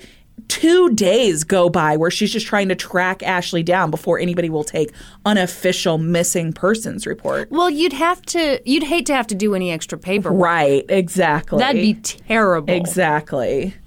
Yeah, the whole idea is that she's a 31 year old woman and, like, yeah, she's free to go wherever she wants, but there's obviously reason to be concerned here. Right. Someone is exhibiting very sketchy behavior when asked, Have you seen my daughter? Yeah. So Christine's able, in the meantime, while nobody will take her missing persons report, she goes to Mulligan's and she talks to them, and they're like, "Yeah, we remember her being here, but she didn't leave her phone here. She was here mm-hmm. with some guy, but they don't know his name. They talk about that they were both drinking, though neither of them seemed drunk when they Right. left, and that they left and went to a hookah bar right nearby. But that's really all the last that she knows of Ashley's whereabouts that night. Yeah. Finally, on December 2nd, so like three or four days after Christine last heard from Ashley, she's able to put in an official missing persons report to the police. That very same day, the police got a call from a man in Grand Rapids named Mario Nelson. He told the police that he lived in like a shared housing unit. It's like mm-hmm. It was like two apartments, but it's a it's like an old house, and the upstairs is one uh, unit, yeah. and the downstairs is Gotcha. another. Mm-hmm. And so he tells them that he got home and that he walked in the door and he noticed like an odd odor. Oh God. And then he noticed that his washer and dryer unit had been moved in kind of this like common breezeway area and that mm-hmm. it was now kind of blocking a basement door and that he didn't move it and there'd be no reason for his neighbor to move it because his neighbor had his own unit on his floor. There was a the exact same stackable washer unit on the top floor where that neighbor lived. Oh my god. And so he's like, I don't know. I noticed like a smell. I noticed that the washer and dryer had been moved. And so I went to move them and like I opened the basement door and the smell got worse. And so I went down there and like held a flashlight because it's just Oh dark in there. God. And I see what looks to me like a tarp. and it looks to me like there's like a trail of blood that has Oh, my like run off of the tarp. And so the police come out and they're like, "All right, let's see let's see what you got." And so they go down into this dark basement of this old house.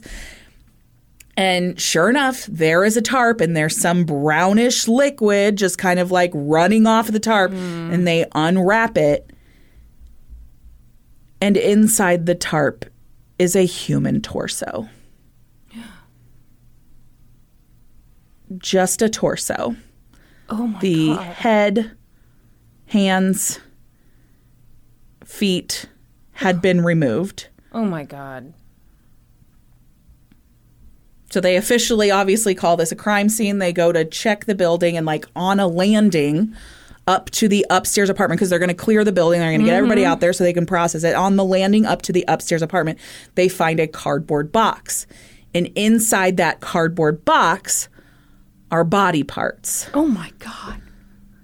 So the arms and legs had been dismembered, and then from that, the hands and feet had been dismembered from that. They never found the hands and feet or head. They had arms and legs and a torso. Oh my god. And this person just left mm-hmm. a cardboard box. Uh-huh. There was like a cardboard box, and then inside of it were these body parts wrapped in trash bags, just like sitting on a landing, like in a common area. Oh my god. of a two a, a two unit housing thing. So they go up to the top to the top apartment Mm-hmm. to get that person out of the building. Jared. It's Jared Chance's apartment. Oh, yeah. Yeah. So then they search. They take they they search the building. Jared Chance is not in his apartment, but they search the building. And about this time, they find out that a missing persons report has been filed for someone who was last seen with with Jared Chance. And so they're putting those pieces together. Ashley's mother is told about this horrible discovery, and obviously, because of the nature of the crime, it would take days for them to identify the body. But ultimately, DNA did determine that it, the torso did belong to Ashley Young. God, that's horrible. Horrible. A search of the building uncovered all kinds of shit in all different places of this building. Oh, they God. searched every like nook and cranny of this old building because like they quickly discovered that he tried to hide evidence in like a air duct that dropped from the top apartment to the furnace unit in the uh-huh. basement. They found a huge amount of unused 22 caliber bullets. 439. Whoa. Yes. And then with those they found two shell casings. Yeah. Inside Jared's apartment they found a mop and a bucket and they found what they believed to be human tissue in the mm. drain of the sink. They found saw blades. They found a bathtub drain cover that appeared to have some kind of human tissue on it. They found a bunch of latex gloves. They found clothing that they believe belonged to Ashley. Uh, Just all kinds of stuff. They found a bunch of empty bottles of ammonia that they believed had been used to try and clean up blood or cover the smell of Yeah. of the body. They found like the shower curtain was missing. They found a couple of like the rings from it in the backyard of the house, but like the shower curtain had clearly been like torn down. Um, and then they did like did a bunch of spot tests in the apartment, and they found lots of where there had be- previously been blood. It was just Yeah. a Disgusting. A disgusting, terrible scene. What they didn't find were the missing body parts. Yeah. or a saw. They found replacement saw blades, but no saw. And so they started tracking down. I'm Um, sorry. Can you imagine if your loved one was murdered this way? No. No. How, how do you even go on? That would be Yeah. terrible. Yeah. Oh, terrible. Terrible. Ugh. Yeah. They yeah, they found like a medication bottle that had Ashley's name on it. It was very clear. Yeah. She had been in his like there's no mystery. She was in her apartment. The body parts were hers. Like these yes. Mm-hmm. What they didn't know or couldn't prove was how she had died. They did a partial autopsy on the body parts that they did have and were able to determine that like the dismemberment had been done after she was dead. She had likely died due to some kind of something to her head.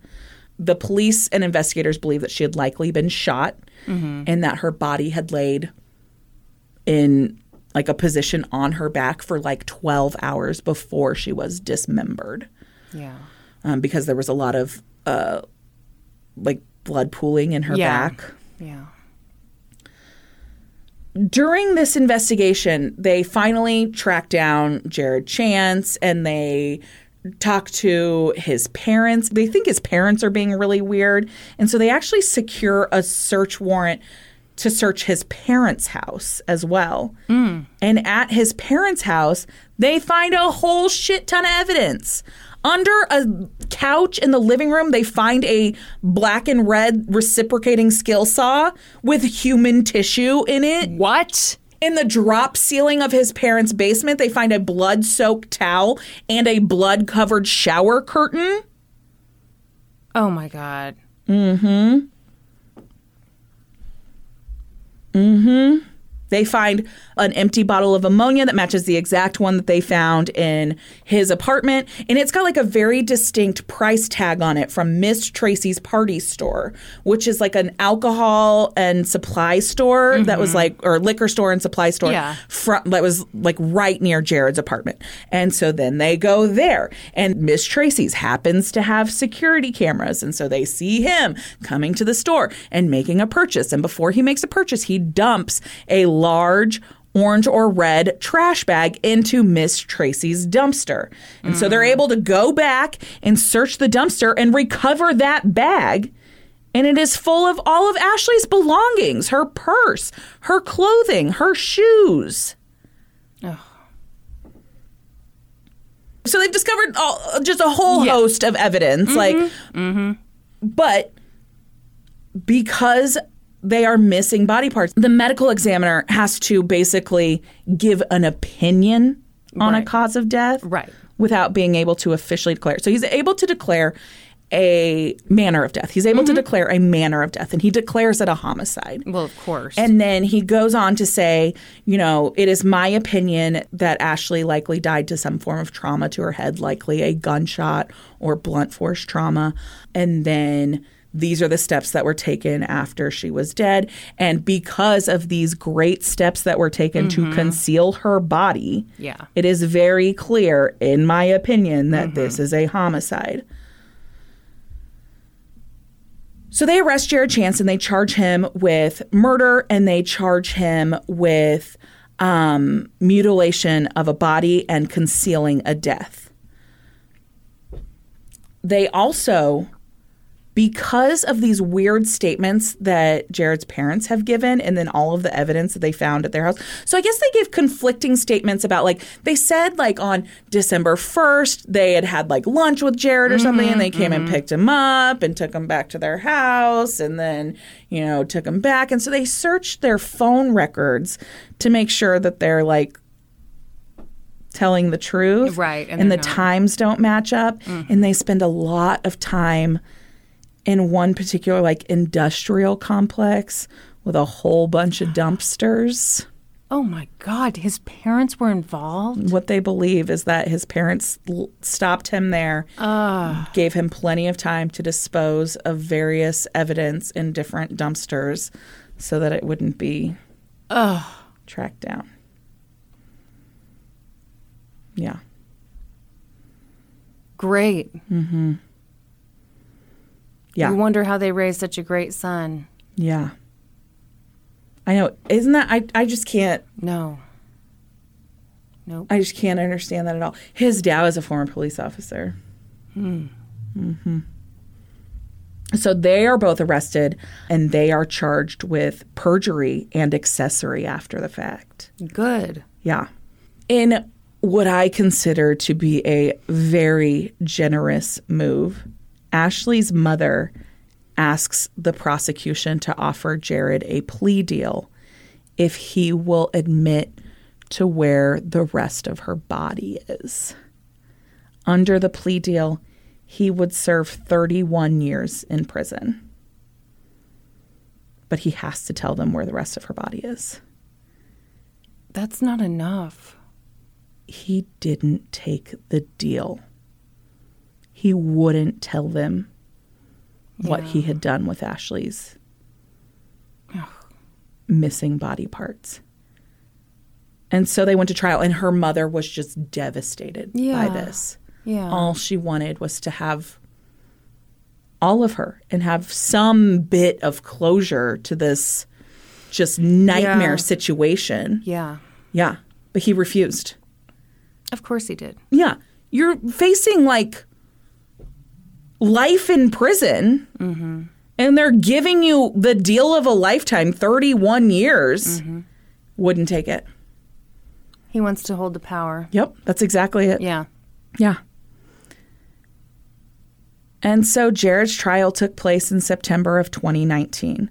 The prosecutors laid out, you know, what they thought they had, had happened. Jared had killed Ashley in his apartment and then dismembered her body. They believe they told the jury that he, he shot her. Several people testified that he very regularly brought out this 22 caliber revolver and he talked about, you know, how powerful it is to have a gun and he would like swing it around as like a party trick and like Oh, real cool, bro. uh-huh. Uh-huh.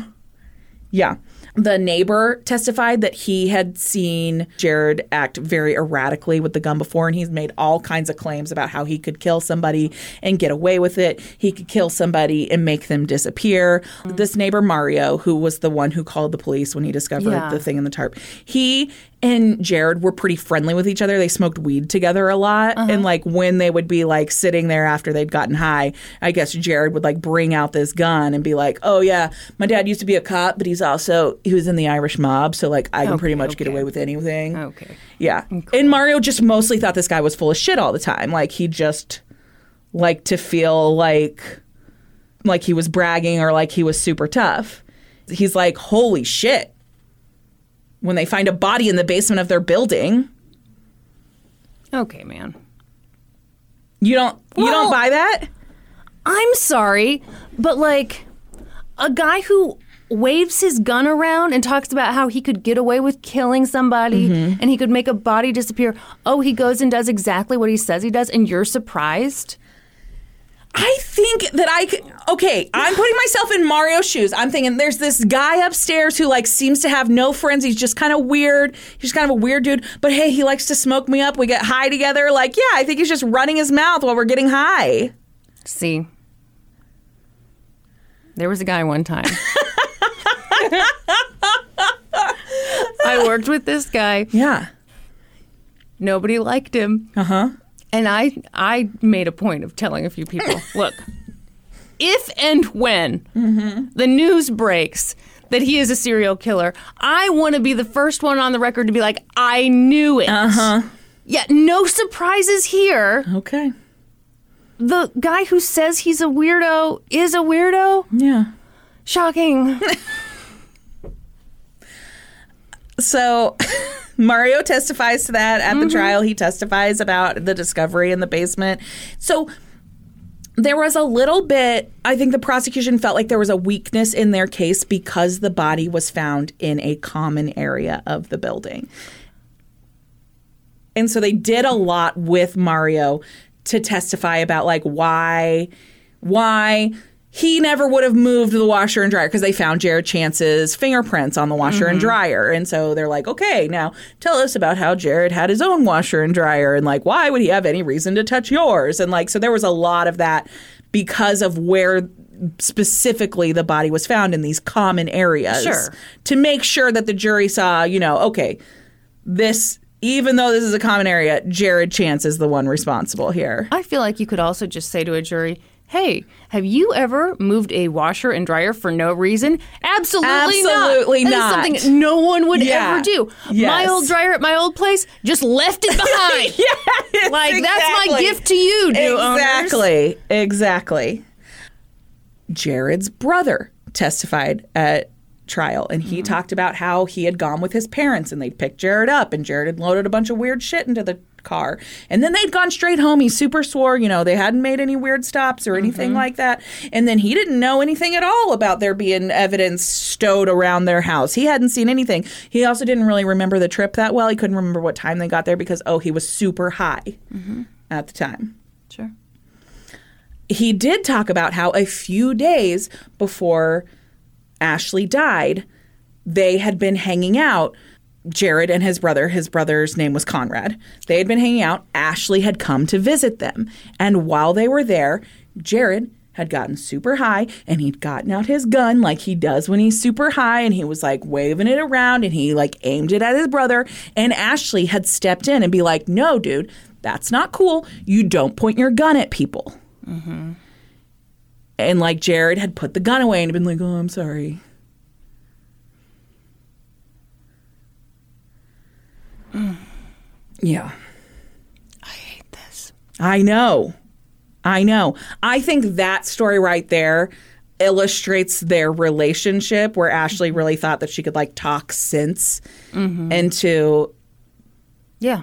into this guy and she didn't She didn't understand the danger. correct. I think she didn't understand what the real danger that she was in. Which, to be fair to Mario, sounds Yeah. like he didn't understand the danger either. Yeah. Yeah. The medical examiner testified at the trial and he was like, Yeah, admittedly, I cannot give you a cause of death, but this is clearly a homicide. And these are the reasons. Mm-hmm. And he very systematically went through what had happened to Ashley after her Yeah. murder and talked about how he knew the things he knew about what was done to her body and very gruesome pictures were shown Yeah. to the jury. I'm sure it was horrible. Oh, terrible. Terrible. Mario Nelson's girlfriend, who lived with him in that same building, she testified that she saw Jared Chance driving Ashley Young's car after she'd already gone missing. Mm-hmm. So she had seen Ashley come and like, because Ashley had like knocked on the back door and Mario and his girlfriend had like let her in and called Jared down. So like they knew she was there that night that she ended up disappearing. Yeah. Um, but they hadn't like interacted with her at all. And then the very next day, the girlfriend said that she had come home from work and that she thought she smelled what like was like a sewer smell Yeah. Oh. in the house. And so she'd gone like to the party store, which was uh-huh. like just down the block, and bought incense because she was like, I don't know, I think the it's an old building. I thought the sewer was backing up. Of course. Yeah, Of course you would. yeah. And then like two days later, when the smell is just getting worse and worse and worse, that's when Mario investigated it. Yeah. the importance of the of the stories that Mario told and that Conrad told about how Jared would bring out his gun and wave it around. I think that the prosecution felt those were really important to their case because they needed the jury to understand that Jared had a weapon and he wasn't afraid to brag about it Right. and he wasn't afraid to show it to people. And so yes, the And it's was not reckless exactly it. and it's not a leap you are taking by thinking he could have shot and killed Ashley even though we can't prove it to you. Yeah.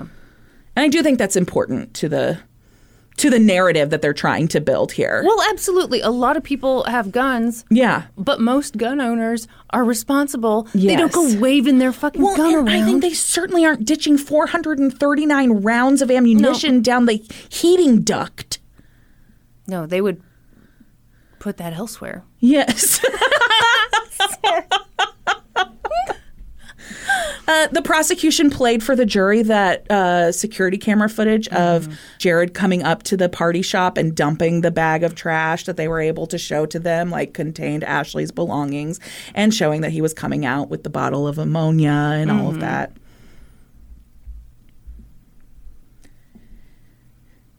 Despite all of this overwhelming evidence, the defense was like, hey, no one knows how Ashley died. So, prosecution can't prove to you that Jared is a killer. Like that's mean, the, I mean, he, Uh, yeah, I feel like that's the only say. defense, right? Um, but you know, it's proved beyond a reasonable doubt. So Yeah. I mean, it's not just prove it. Yes. Period. Yeah. Defense attorney Andrew Rodenhouse told jurors that the prosecution had failed to prove that his client killed the victim. He told them, "This is a tough case. No, it's, It's tough. Hey, good It's news. tough. It's really it's not. It's really not. I agree. It's really not. Yep. He went. On, he said the optics on this are not good. Mm.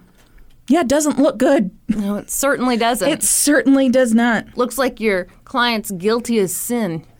He said, I, I get it. I get it. But there's one question that remains Did Jared Chance actually cause Ashley's death? And has that been proven? Yeah, I'm afraid so too. I agree. I think it Yeah, totally we've- has. We've got enough here. Yeah. Yeah. Yeah. He went on to suggest that there were other people that could have been responsible for it. Basically, Sure. like there were common areas in the building. That's where the body was found. Yeah. You know, it could have been. Did the police even bother to look into those people? Uh, worth noting that Ashley's body parts were found in an Amazon box with Jared's name on the shipping label. Oh, good lord. Yeah.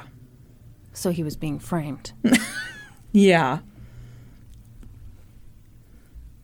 Uh, Jared's defense attorney said, you know, the prosecution actually has to prove that it's him that did this. It's like, yeah, dude, I think they did. like, thank you for telling us Yeah. how a court of law works. Yeah. And okay, great. I think we're good. Done. yep. The jury deliberated for only four hours before finding Jared Chance guilty Yeah. on all charges. At his sentencing in October, Ashley's mom made a statement. So she had testified at the trial just about like the logistics about how she found out that Ashley was missing, what she mm-hmm. did and you know to find her, how she knew that she'd been with Jared. So this was her first chance to really address Jared directly and she did. She was extremely emotional. She shouted at him at times. Yeah. And she held Ashley's partial cremains in her hands while she delivered her victim impact statement. Oh. She said, You do not deserve to breathe. If I want a hug, I have to hug a box. Hmm. She talked about how it's torturous to not know where the rest of Ashley is. She said, You will never tell me where she is because you like to torment people. You like to hurt them. You enjoy it. Yeah. She told him that she cries every day and that she listens to a voicemail from her daughter just to hear her voice. She keeps it on her phone and listens to it because it's all she has left of her. She said, You had no right to take her from me. Jared Chance, I hate you. I want to rip you limb from limb and discard you, just like you did to Ashley. You threw her out like trash, and she was your friend. Why? There, I listened to bits of this, and sh- uh, there Oh, are parts that's- where, oh, it's so emotional. And there are parts where she's just like yelling at the top of her lungs. And like he just sat there, like emotionless. Oh gosh.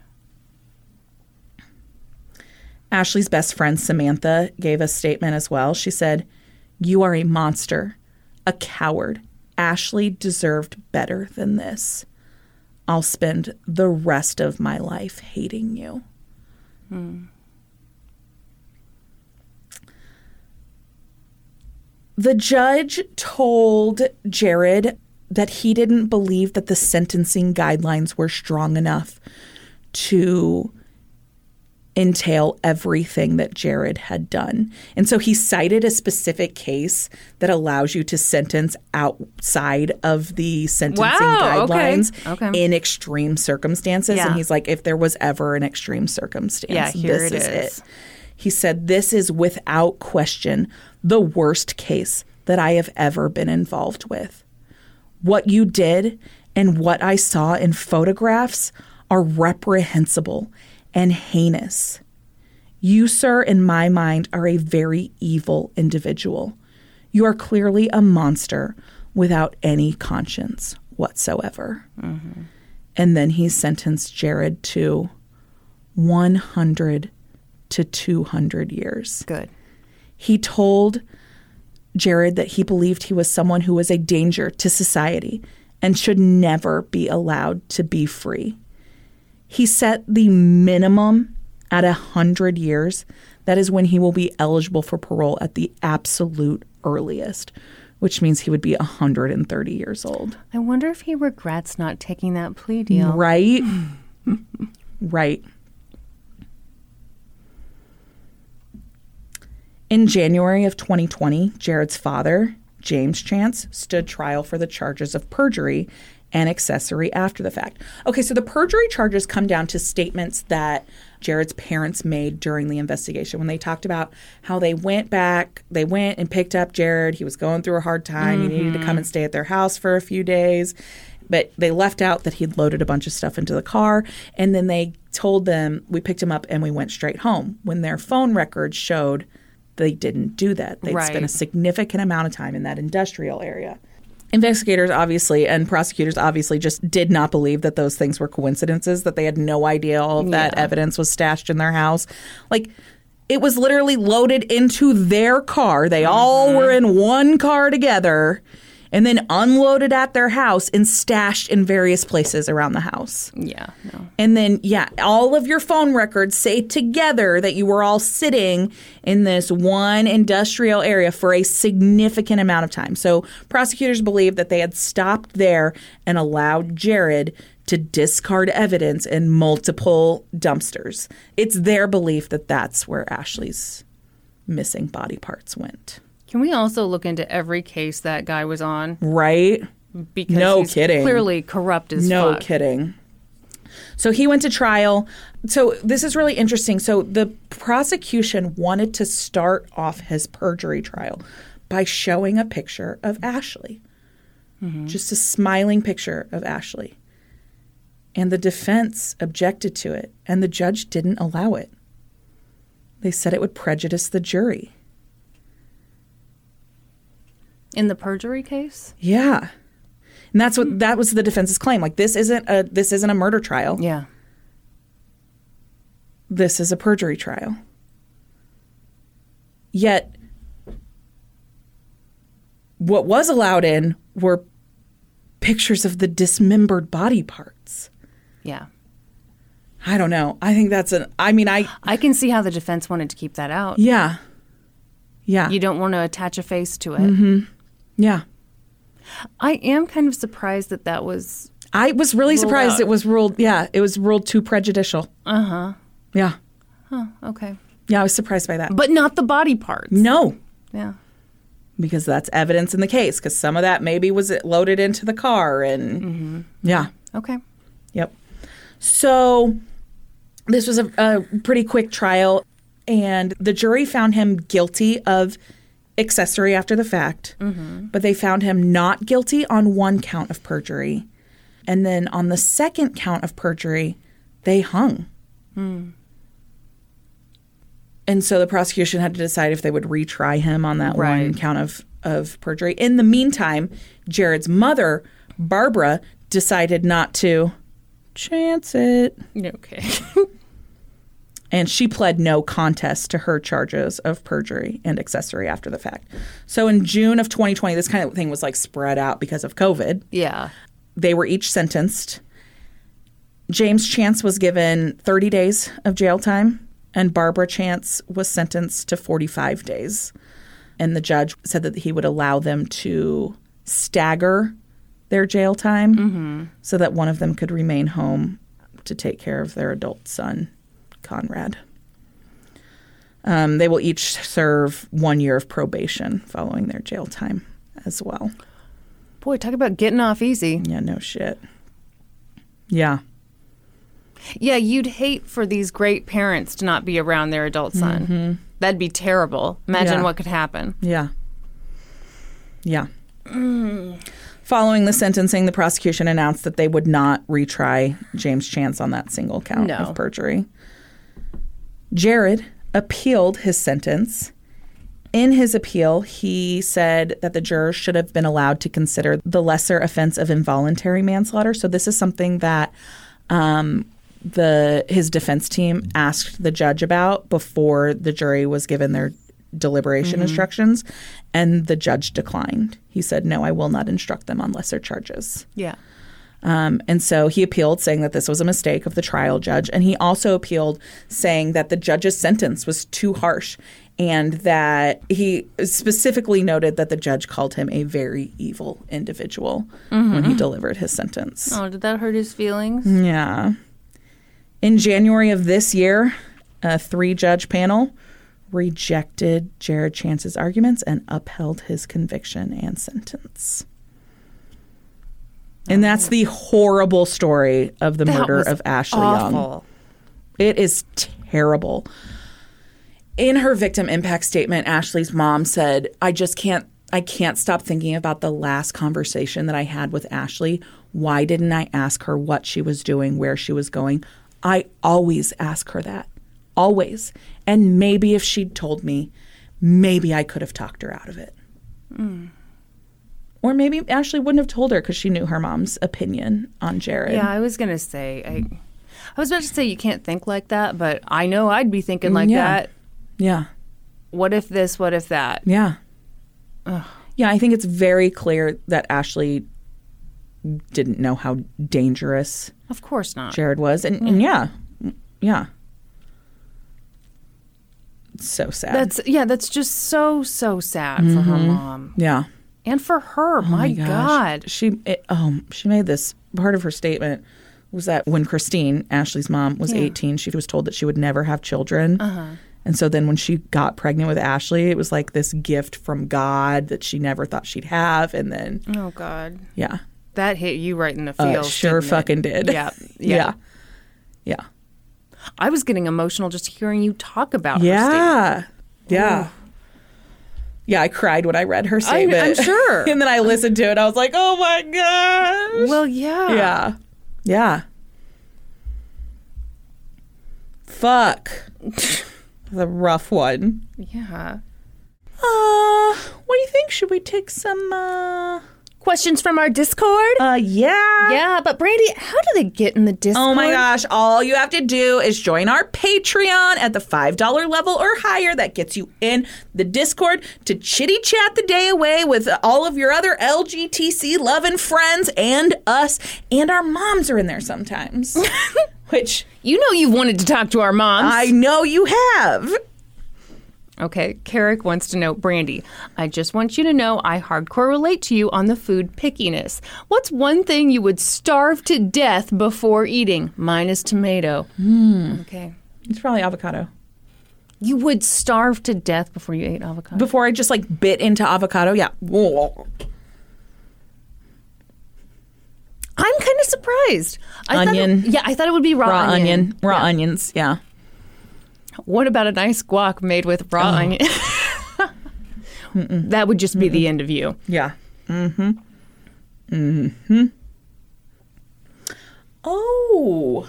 Hmm. Veronica H would like to know if we're keeping up with the Kylr Yust case. Oh my God! Yes, we we've already discussed We- it off the uh, podcast. okay, will we do it again? Sure, sure. Oh yeah, one of us has to cover it once it's all I done. know, I know. For okay, fill them in, Brandy, because a lot of people are not from Kansas City and they're not. This case has been going on since 2007 Mm-hmm. when Kara Kopetsky disappeared. Um, everybody like believed at the time that her boyfriend, who she had a protection order against, Mm-hmm. was involved in her disappearance. Years went by.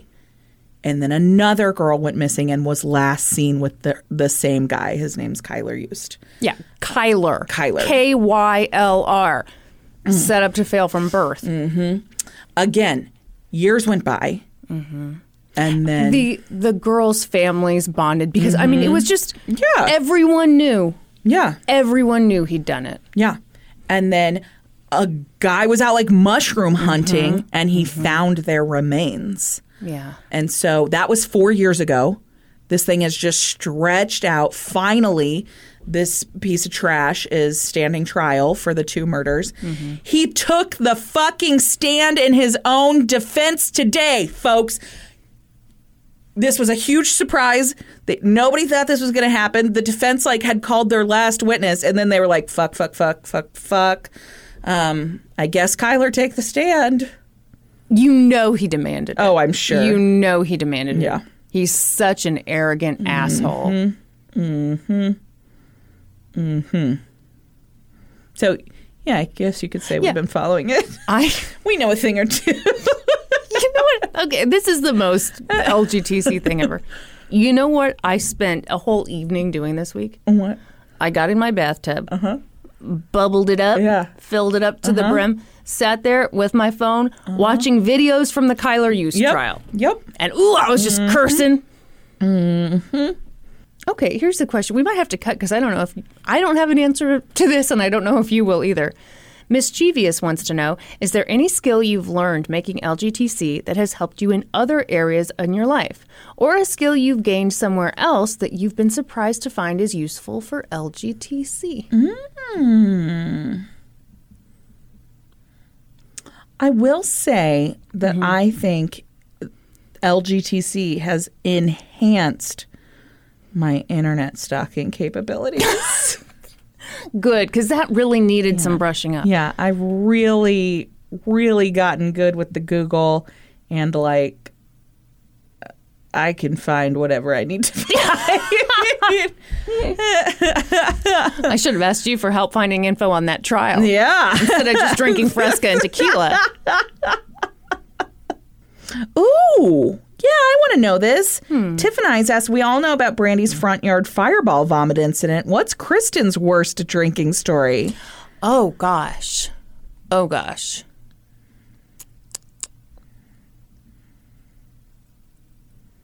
Okay, well, truly the worst one is probably something from college. Yeah. That I don't even recall mm-hmm. fully. Yes. But the one that is coming to mind, mm-hmm. and you know this one, just because it's fucking embarrassing. The Renaissance Festival? Yes! yes! And okay, I know you're thinking, oh my gosh, she got drunk at the Renaissance Festival. No, Festival. it's later than that. It's not even that cool. Here's what happened. and this was like two years ago. Mm-hmm. As a grown ass woman. Okay. So Norman and I one night decided to watch the Sex in the City movie. we like to watch it until Carrie and Big get back together. We Mm-hmm. don't like the love part. We love the part where she's left at the altar, the scenes in Mexico, all that Uh-huh. stuff. So we watched the Sex in the City movie, had a couple cocktails. Mm-hmm. Okay, after the movie, I went up to my office alone, mind you, and I decided that I was going to get some writing done. Uh-huh. And, you know, couple cocktails in, Kristen poured herself some whiskey. Mm-hmm. Lord only knows how full that glass Yeah. was. But I went up there to do some writing. Obviously, I'm sure I got nothing done. All I remember is I stood up after drinking the whiskey Uh huh. and I screamed for Norman for help and I yelled, Norman, help, I'm drunk! because I realized like I couldn't, like, I don't know, I was moving crazy. Anyway, the next day, we were scheduled to go to the Renaissance Festival with Brandy and David. And I was miserably, Miserable. Yeah, miserably hungover. Yes. I was beside myself. Like could no, could barely go on. And David was the one who was like, "You need to eat something." And I was like, "No, David, you don't understand. if I eat, I'll throw." up." He was like, "No." she felt have- so bad that we literally stopped at a Yeah. gas station on the way to the Yeah. Renaissance Festival because she thought she was going to throw up. yeah. Because I drank cocktails and watched a movie with my husband, and then I drank whiskey alone upstairs. That's But what happened after you ate? I felt a lot better. Mm-hmm, mm-hmm. David was right. Yeah, That's yeah. the moral of the story. That that is exactly right. but yeah, that's that's like that's really embarrassing. It is embarrassing. Like when, you overserved yourself. yeah, like when you're 22, you go out with your friends and you get drunk. Okay, Yeah. whatever. No, I was like in my 30s, alone at home, drank too much by myself, couldn't handle the Renaissance Festival the next day. Oh, I have strong opinions on this. Bob Moss for life wants to know breakfast for dinner, yay or nay? I will say yay. Yay for me too. I love breakfast for dinner. You do love breakfast. I do. I'm like, oh, what a treat. You're just even thinking about it. You're smiling so I hard. am. You're like, I guess I got a pancake, some bacon. I love breakfast for dinner.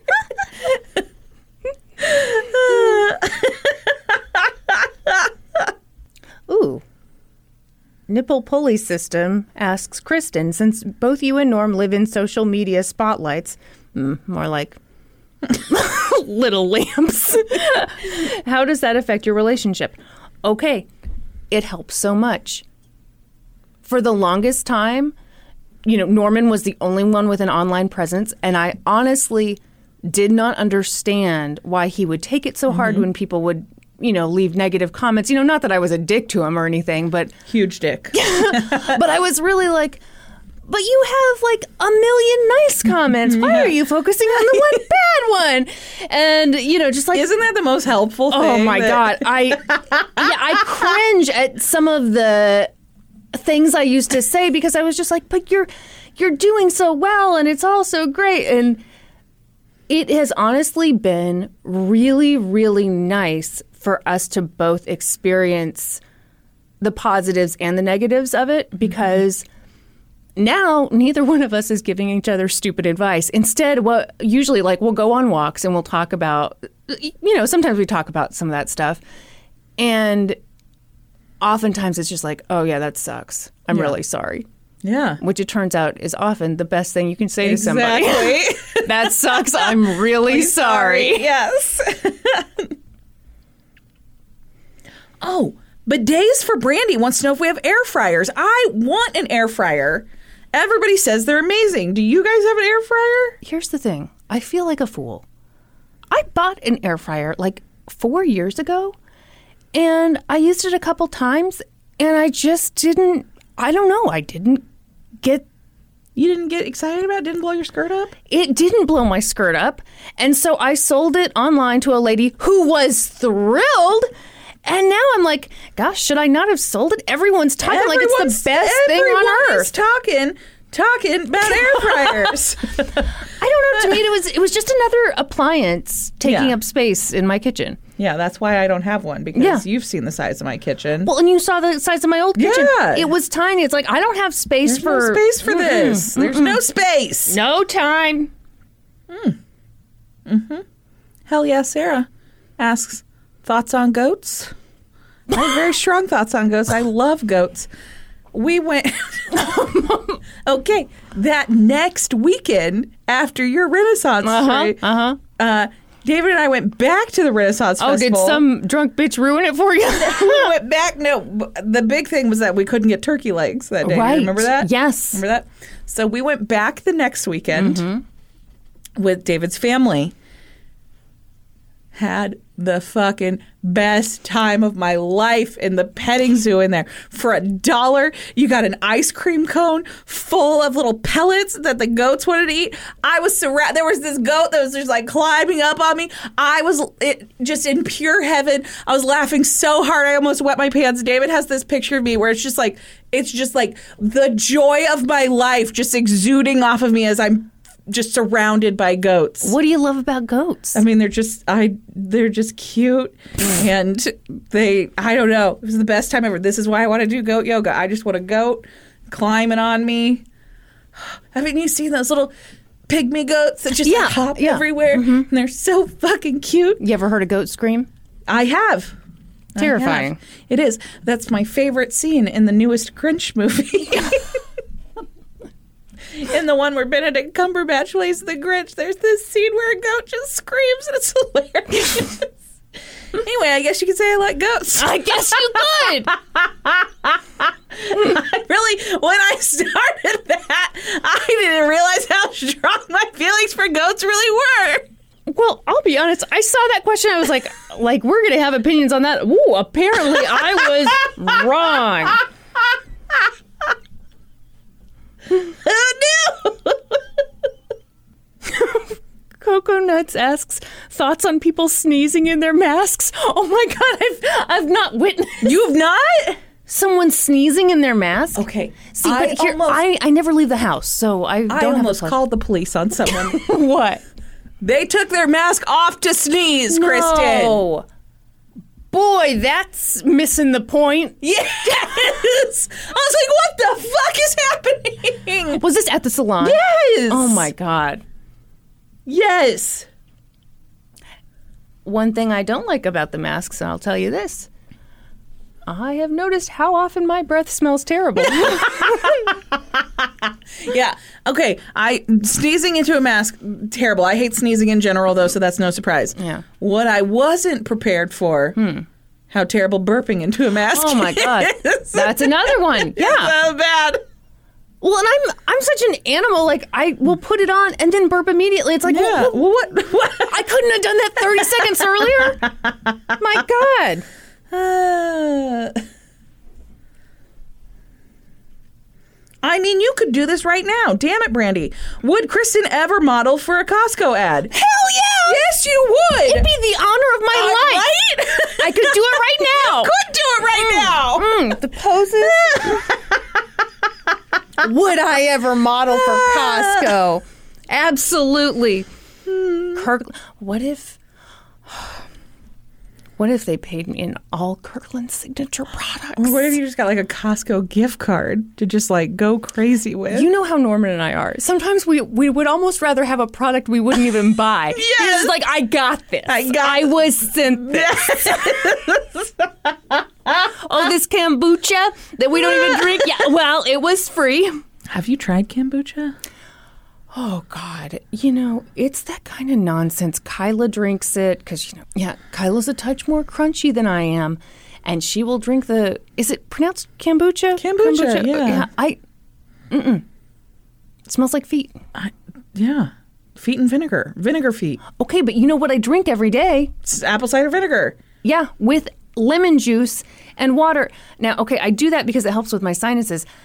Tastes disgusting. Does it really help your Yes, sinuses? I I tell you, I would not drink Okay. it I if was it just gonna didn't. say because you know Dr. Oz. Did you listen to that episode of Maintenance Phase? well, that Dr. Oz is full of shit. Yeah, I Yeah, know. and that was one of the things he said that you're just supposed to drink apple cider vinegar he said every that day. as a fat burner. It's How's your fat? Is it burning? you tell me. you really, you so you really get a benefit from ta drinking that disgusting every day. I really do think it helps my sinuses. And if it doesn't, then the joke is on me.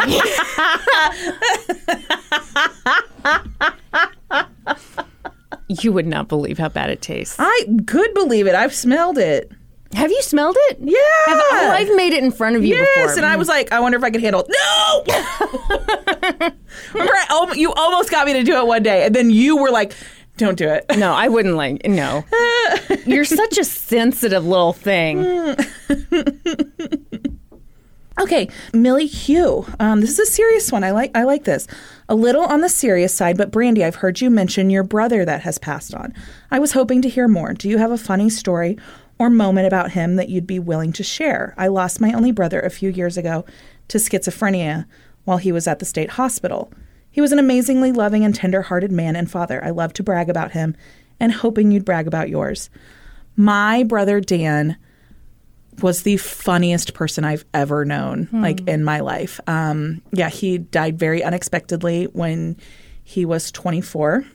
It's been, oh gosh, it'll be, he died, it'll be nine years ago here in a couple weeks. And yeah, it was very unexpected. And it had a just i I've talked about on the show how much of a huge impact it had on my family, but yeah, talking about him and remembering him is such a huge part of our family and just like keeping him um keeping him in our memories. And like yeah, like I said, he was just like the funniest person and like funny without trying, like just the driest sense of humor. And ugh I'm really sad that he never got to meet London because he was so good with kids and he would have been an amazing uncle to her. Mm-hmm. But yeah, I, I do love to brag about my my brother too. So I completely he was also super that. cute. He was. He was very. I wasn't allowed to say that back in the day, but he was very cute. handsome, and he was like everybody's friend and like the Uh-huh. guy that everybody wanted to hang out with. Yeah, Yeah. he was a good time. Very Like, just- chill dude. Oh yeah, very much so. Very much so.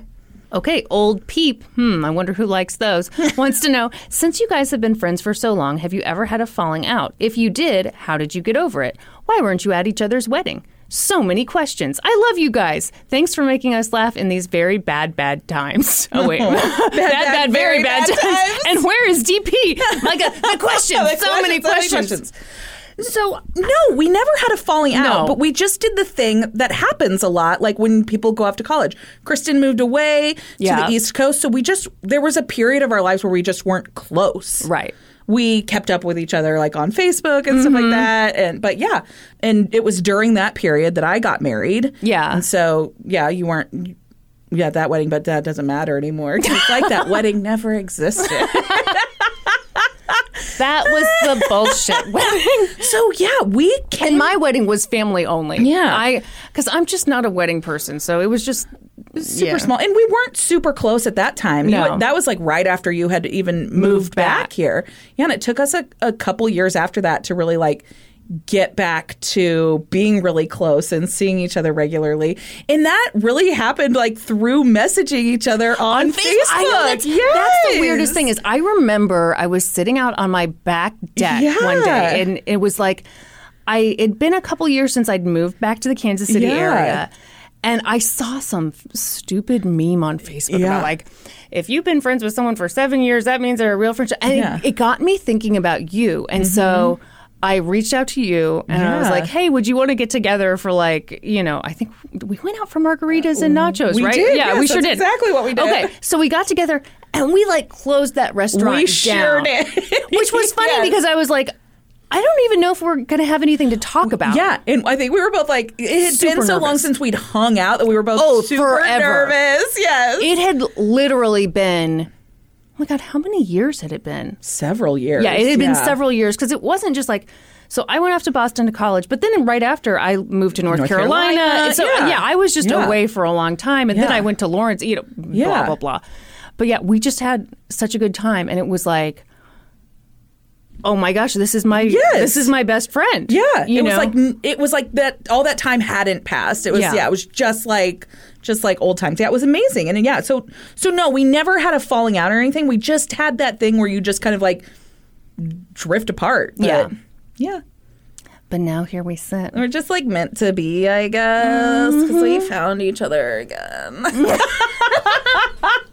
No, but I okay. So that that's what I would say. If you have someone in your life who, Yes! like I just remember being so nervous about reaching out to you because I thought, is this going to seem weird? And if we get together, is it going to be weird? Yeah. Um. And you know, maybe you will do this, and it will be weird. And and I'm sorry. will, yeah. But I. It probably won't be. The if it's next- a, if it's someone who was your friend for a long time, who Yeah. you, fu- you like you haven't seen in a while, it probably won't be weird. I remember the next day I text you and I was like, not to be like that girl Mm-hmm. after a date, but like I had the best time Yeah. last night. It was so much fun. Oh my gosh. Oh, and look at us now. I know it's funny. It's funny how like COVID times I'm kind of like, well, I haven't had my second shot, so I don't want to hug you. Yes. but I do kind of want to hug you. I now. know. I know. It's been, it's been good. It has been. It's been Mm-hmm. amazing. Yeah. Someone else in the Discord asked like, who initiated the friendship? I can't remember that shit at all. I have no idea. I mean, that was fifth grade. I think we were just like friends by default because we yeah, sat next our, to each our other. last Like, names alphabetically lined up, pits and pounds. So Yeah. we had no choice. That's right. you could have tried to get another friend, but I wouldn't have let you. flirty quarterback. I'd like to know what tattoo would you make the other person get and where? Oh, Um, I would make you get David's name on my chest. on your chest. No, what would you for real? Um, for real, what would I get? Uh, what I make you get? Mm, hmm. Hmm. I think I'd like make you get like some very meaningful quote, very small and like right here on your arm in the tiniest script, so it just looks like this like single line. Would be uh-huh. the perfect tattoo for you. I don't know the quote off the top of the side. I was of my gonna mind, say if you don't know the quote, uh-uh. that doesn't. it does. that- no, it, does. doesn't. It honestly, I'd probably do a song lyric. That's where my. Mhm. Oh yeah, I well, like big butts and I cannot lie. But in like the perfect, like beautiful little script Mm-hmm. in a single line right across your forearm. You know what I would do for you? Mm-hmm. Okay. Here's my idea. Okay. As you know, the Isabella Stewart Gardner Museum was the victim of an art heist. And uh, several paintings have gone missing. And what I would do for you is a series of tramp stamps. the missing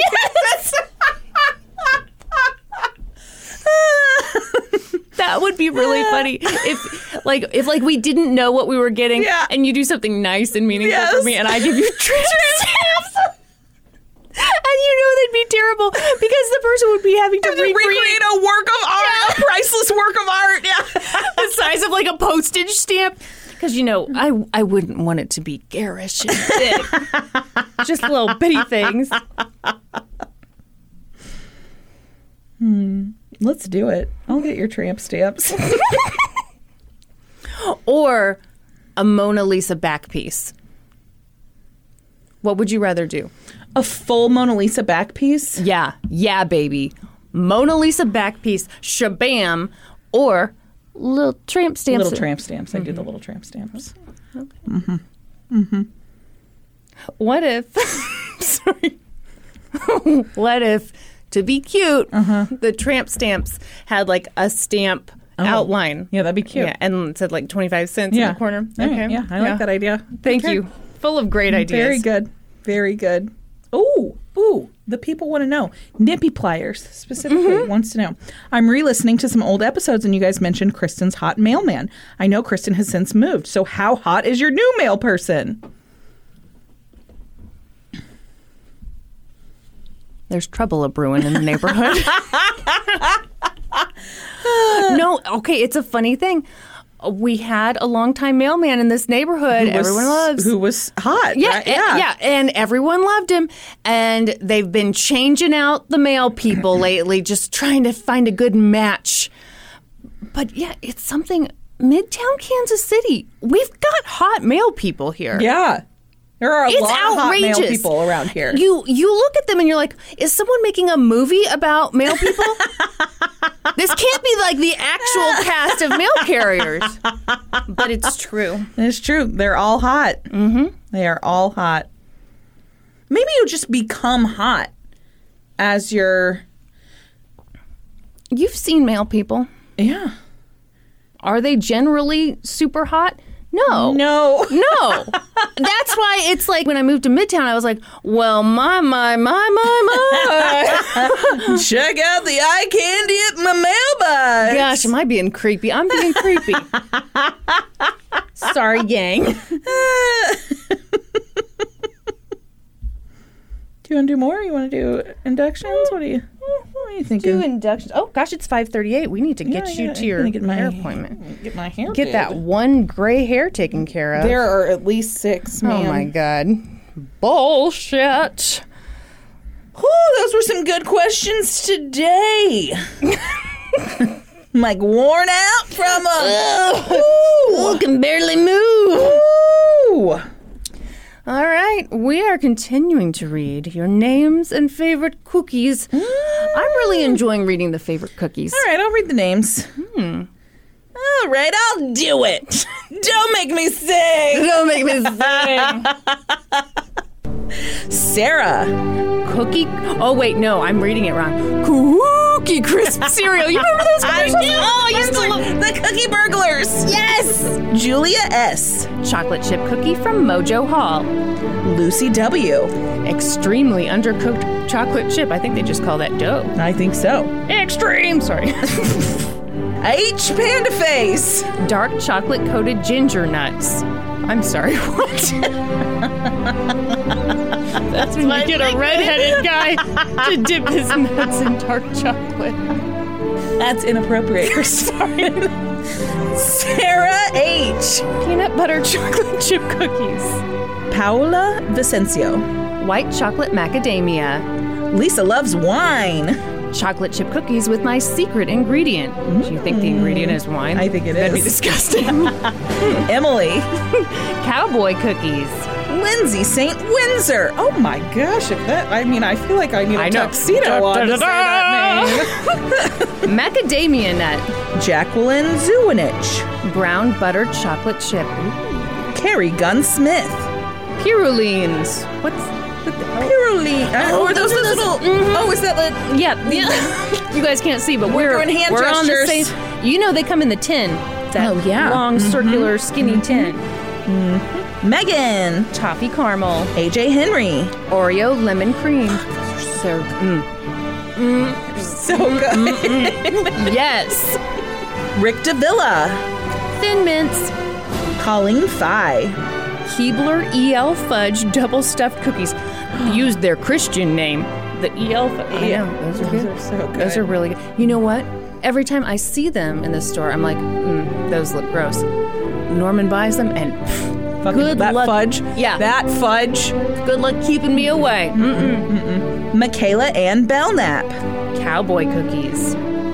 This is like the first time I'm hearing about cowboy Yeah, cookies. why aren't we making these? They- they this looks delicious. Butterscotch, oatmeal, coconut. I mean, there's cornflakes in there. That sounds fucking weird, but I'd give it a try. I'd give it a go. yeah. Chrissy Raboyne, Homemade Christmas sugar cookies. Tyler Schilling, Snickerdoodle. Hannah H. dark chocolate chip pecan cookies. Ooh. Welcome to the Supreme Court.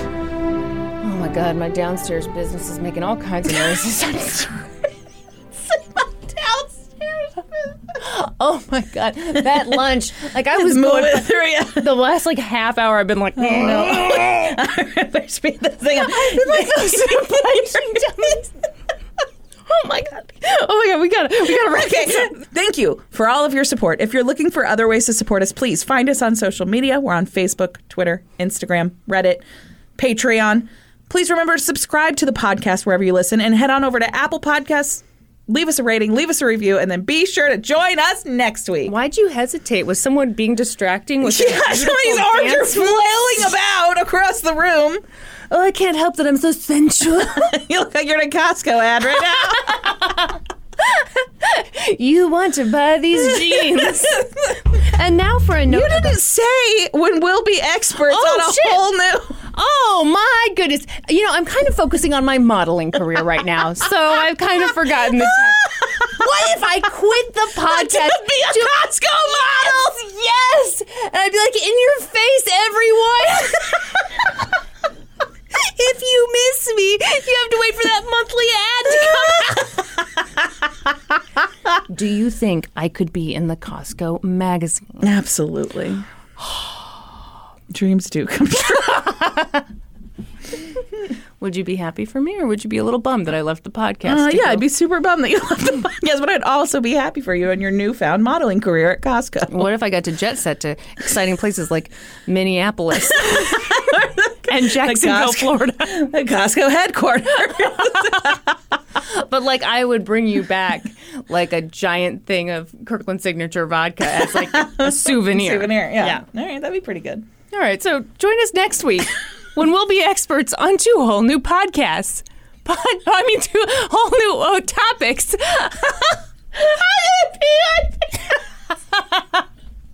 This is a shit show. I'm so here's I'm so tired. I'm so tired, so hot, and I really gotta go to the bathroom. I'm melting down here, but hit the oh. outro, Kristen. Okay, okay, and now for a note about our process. I read a bunch of stuff, then regurgitate it all back up in my very limited vocabulary. And I copy and paste from the best sources on the web. And sometimes Wikipedia. Speed it up, Brandy! So we owe a huge thank you to the real experts. I got my info from an episode of Web of Lies titled Catfish, plus reporting from the Smoking Gun and the San Diego Reader, which I, when you go, sorry. Okay, the San Diego Reader, when you go to their website, keep in mind, I knew this took place in San Diego, so I go to this website, and it's san diego reader.com. Uh-huh. Okay. I read it for like a long time as Sandy Go Reader, and I thought,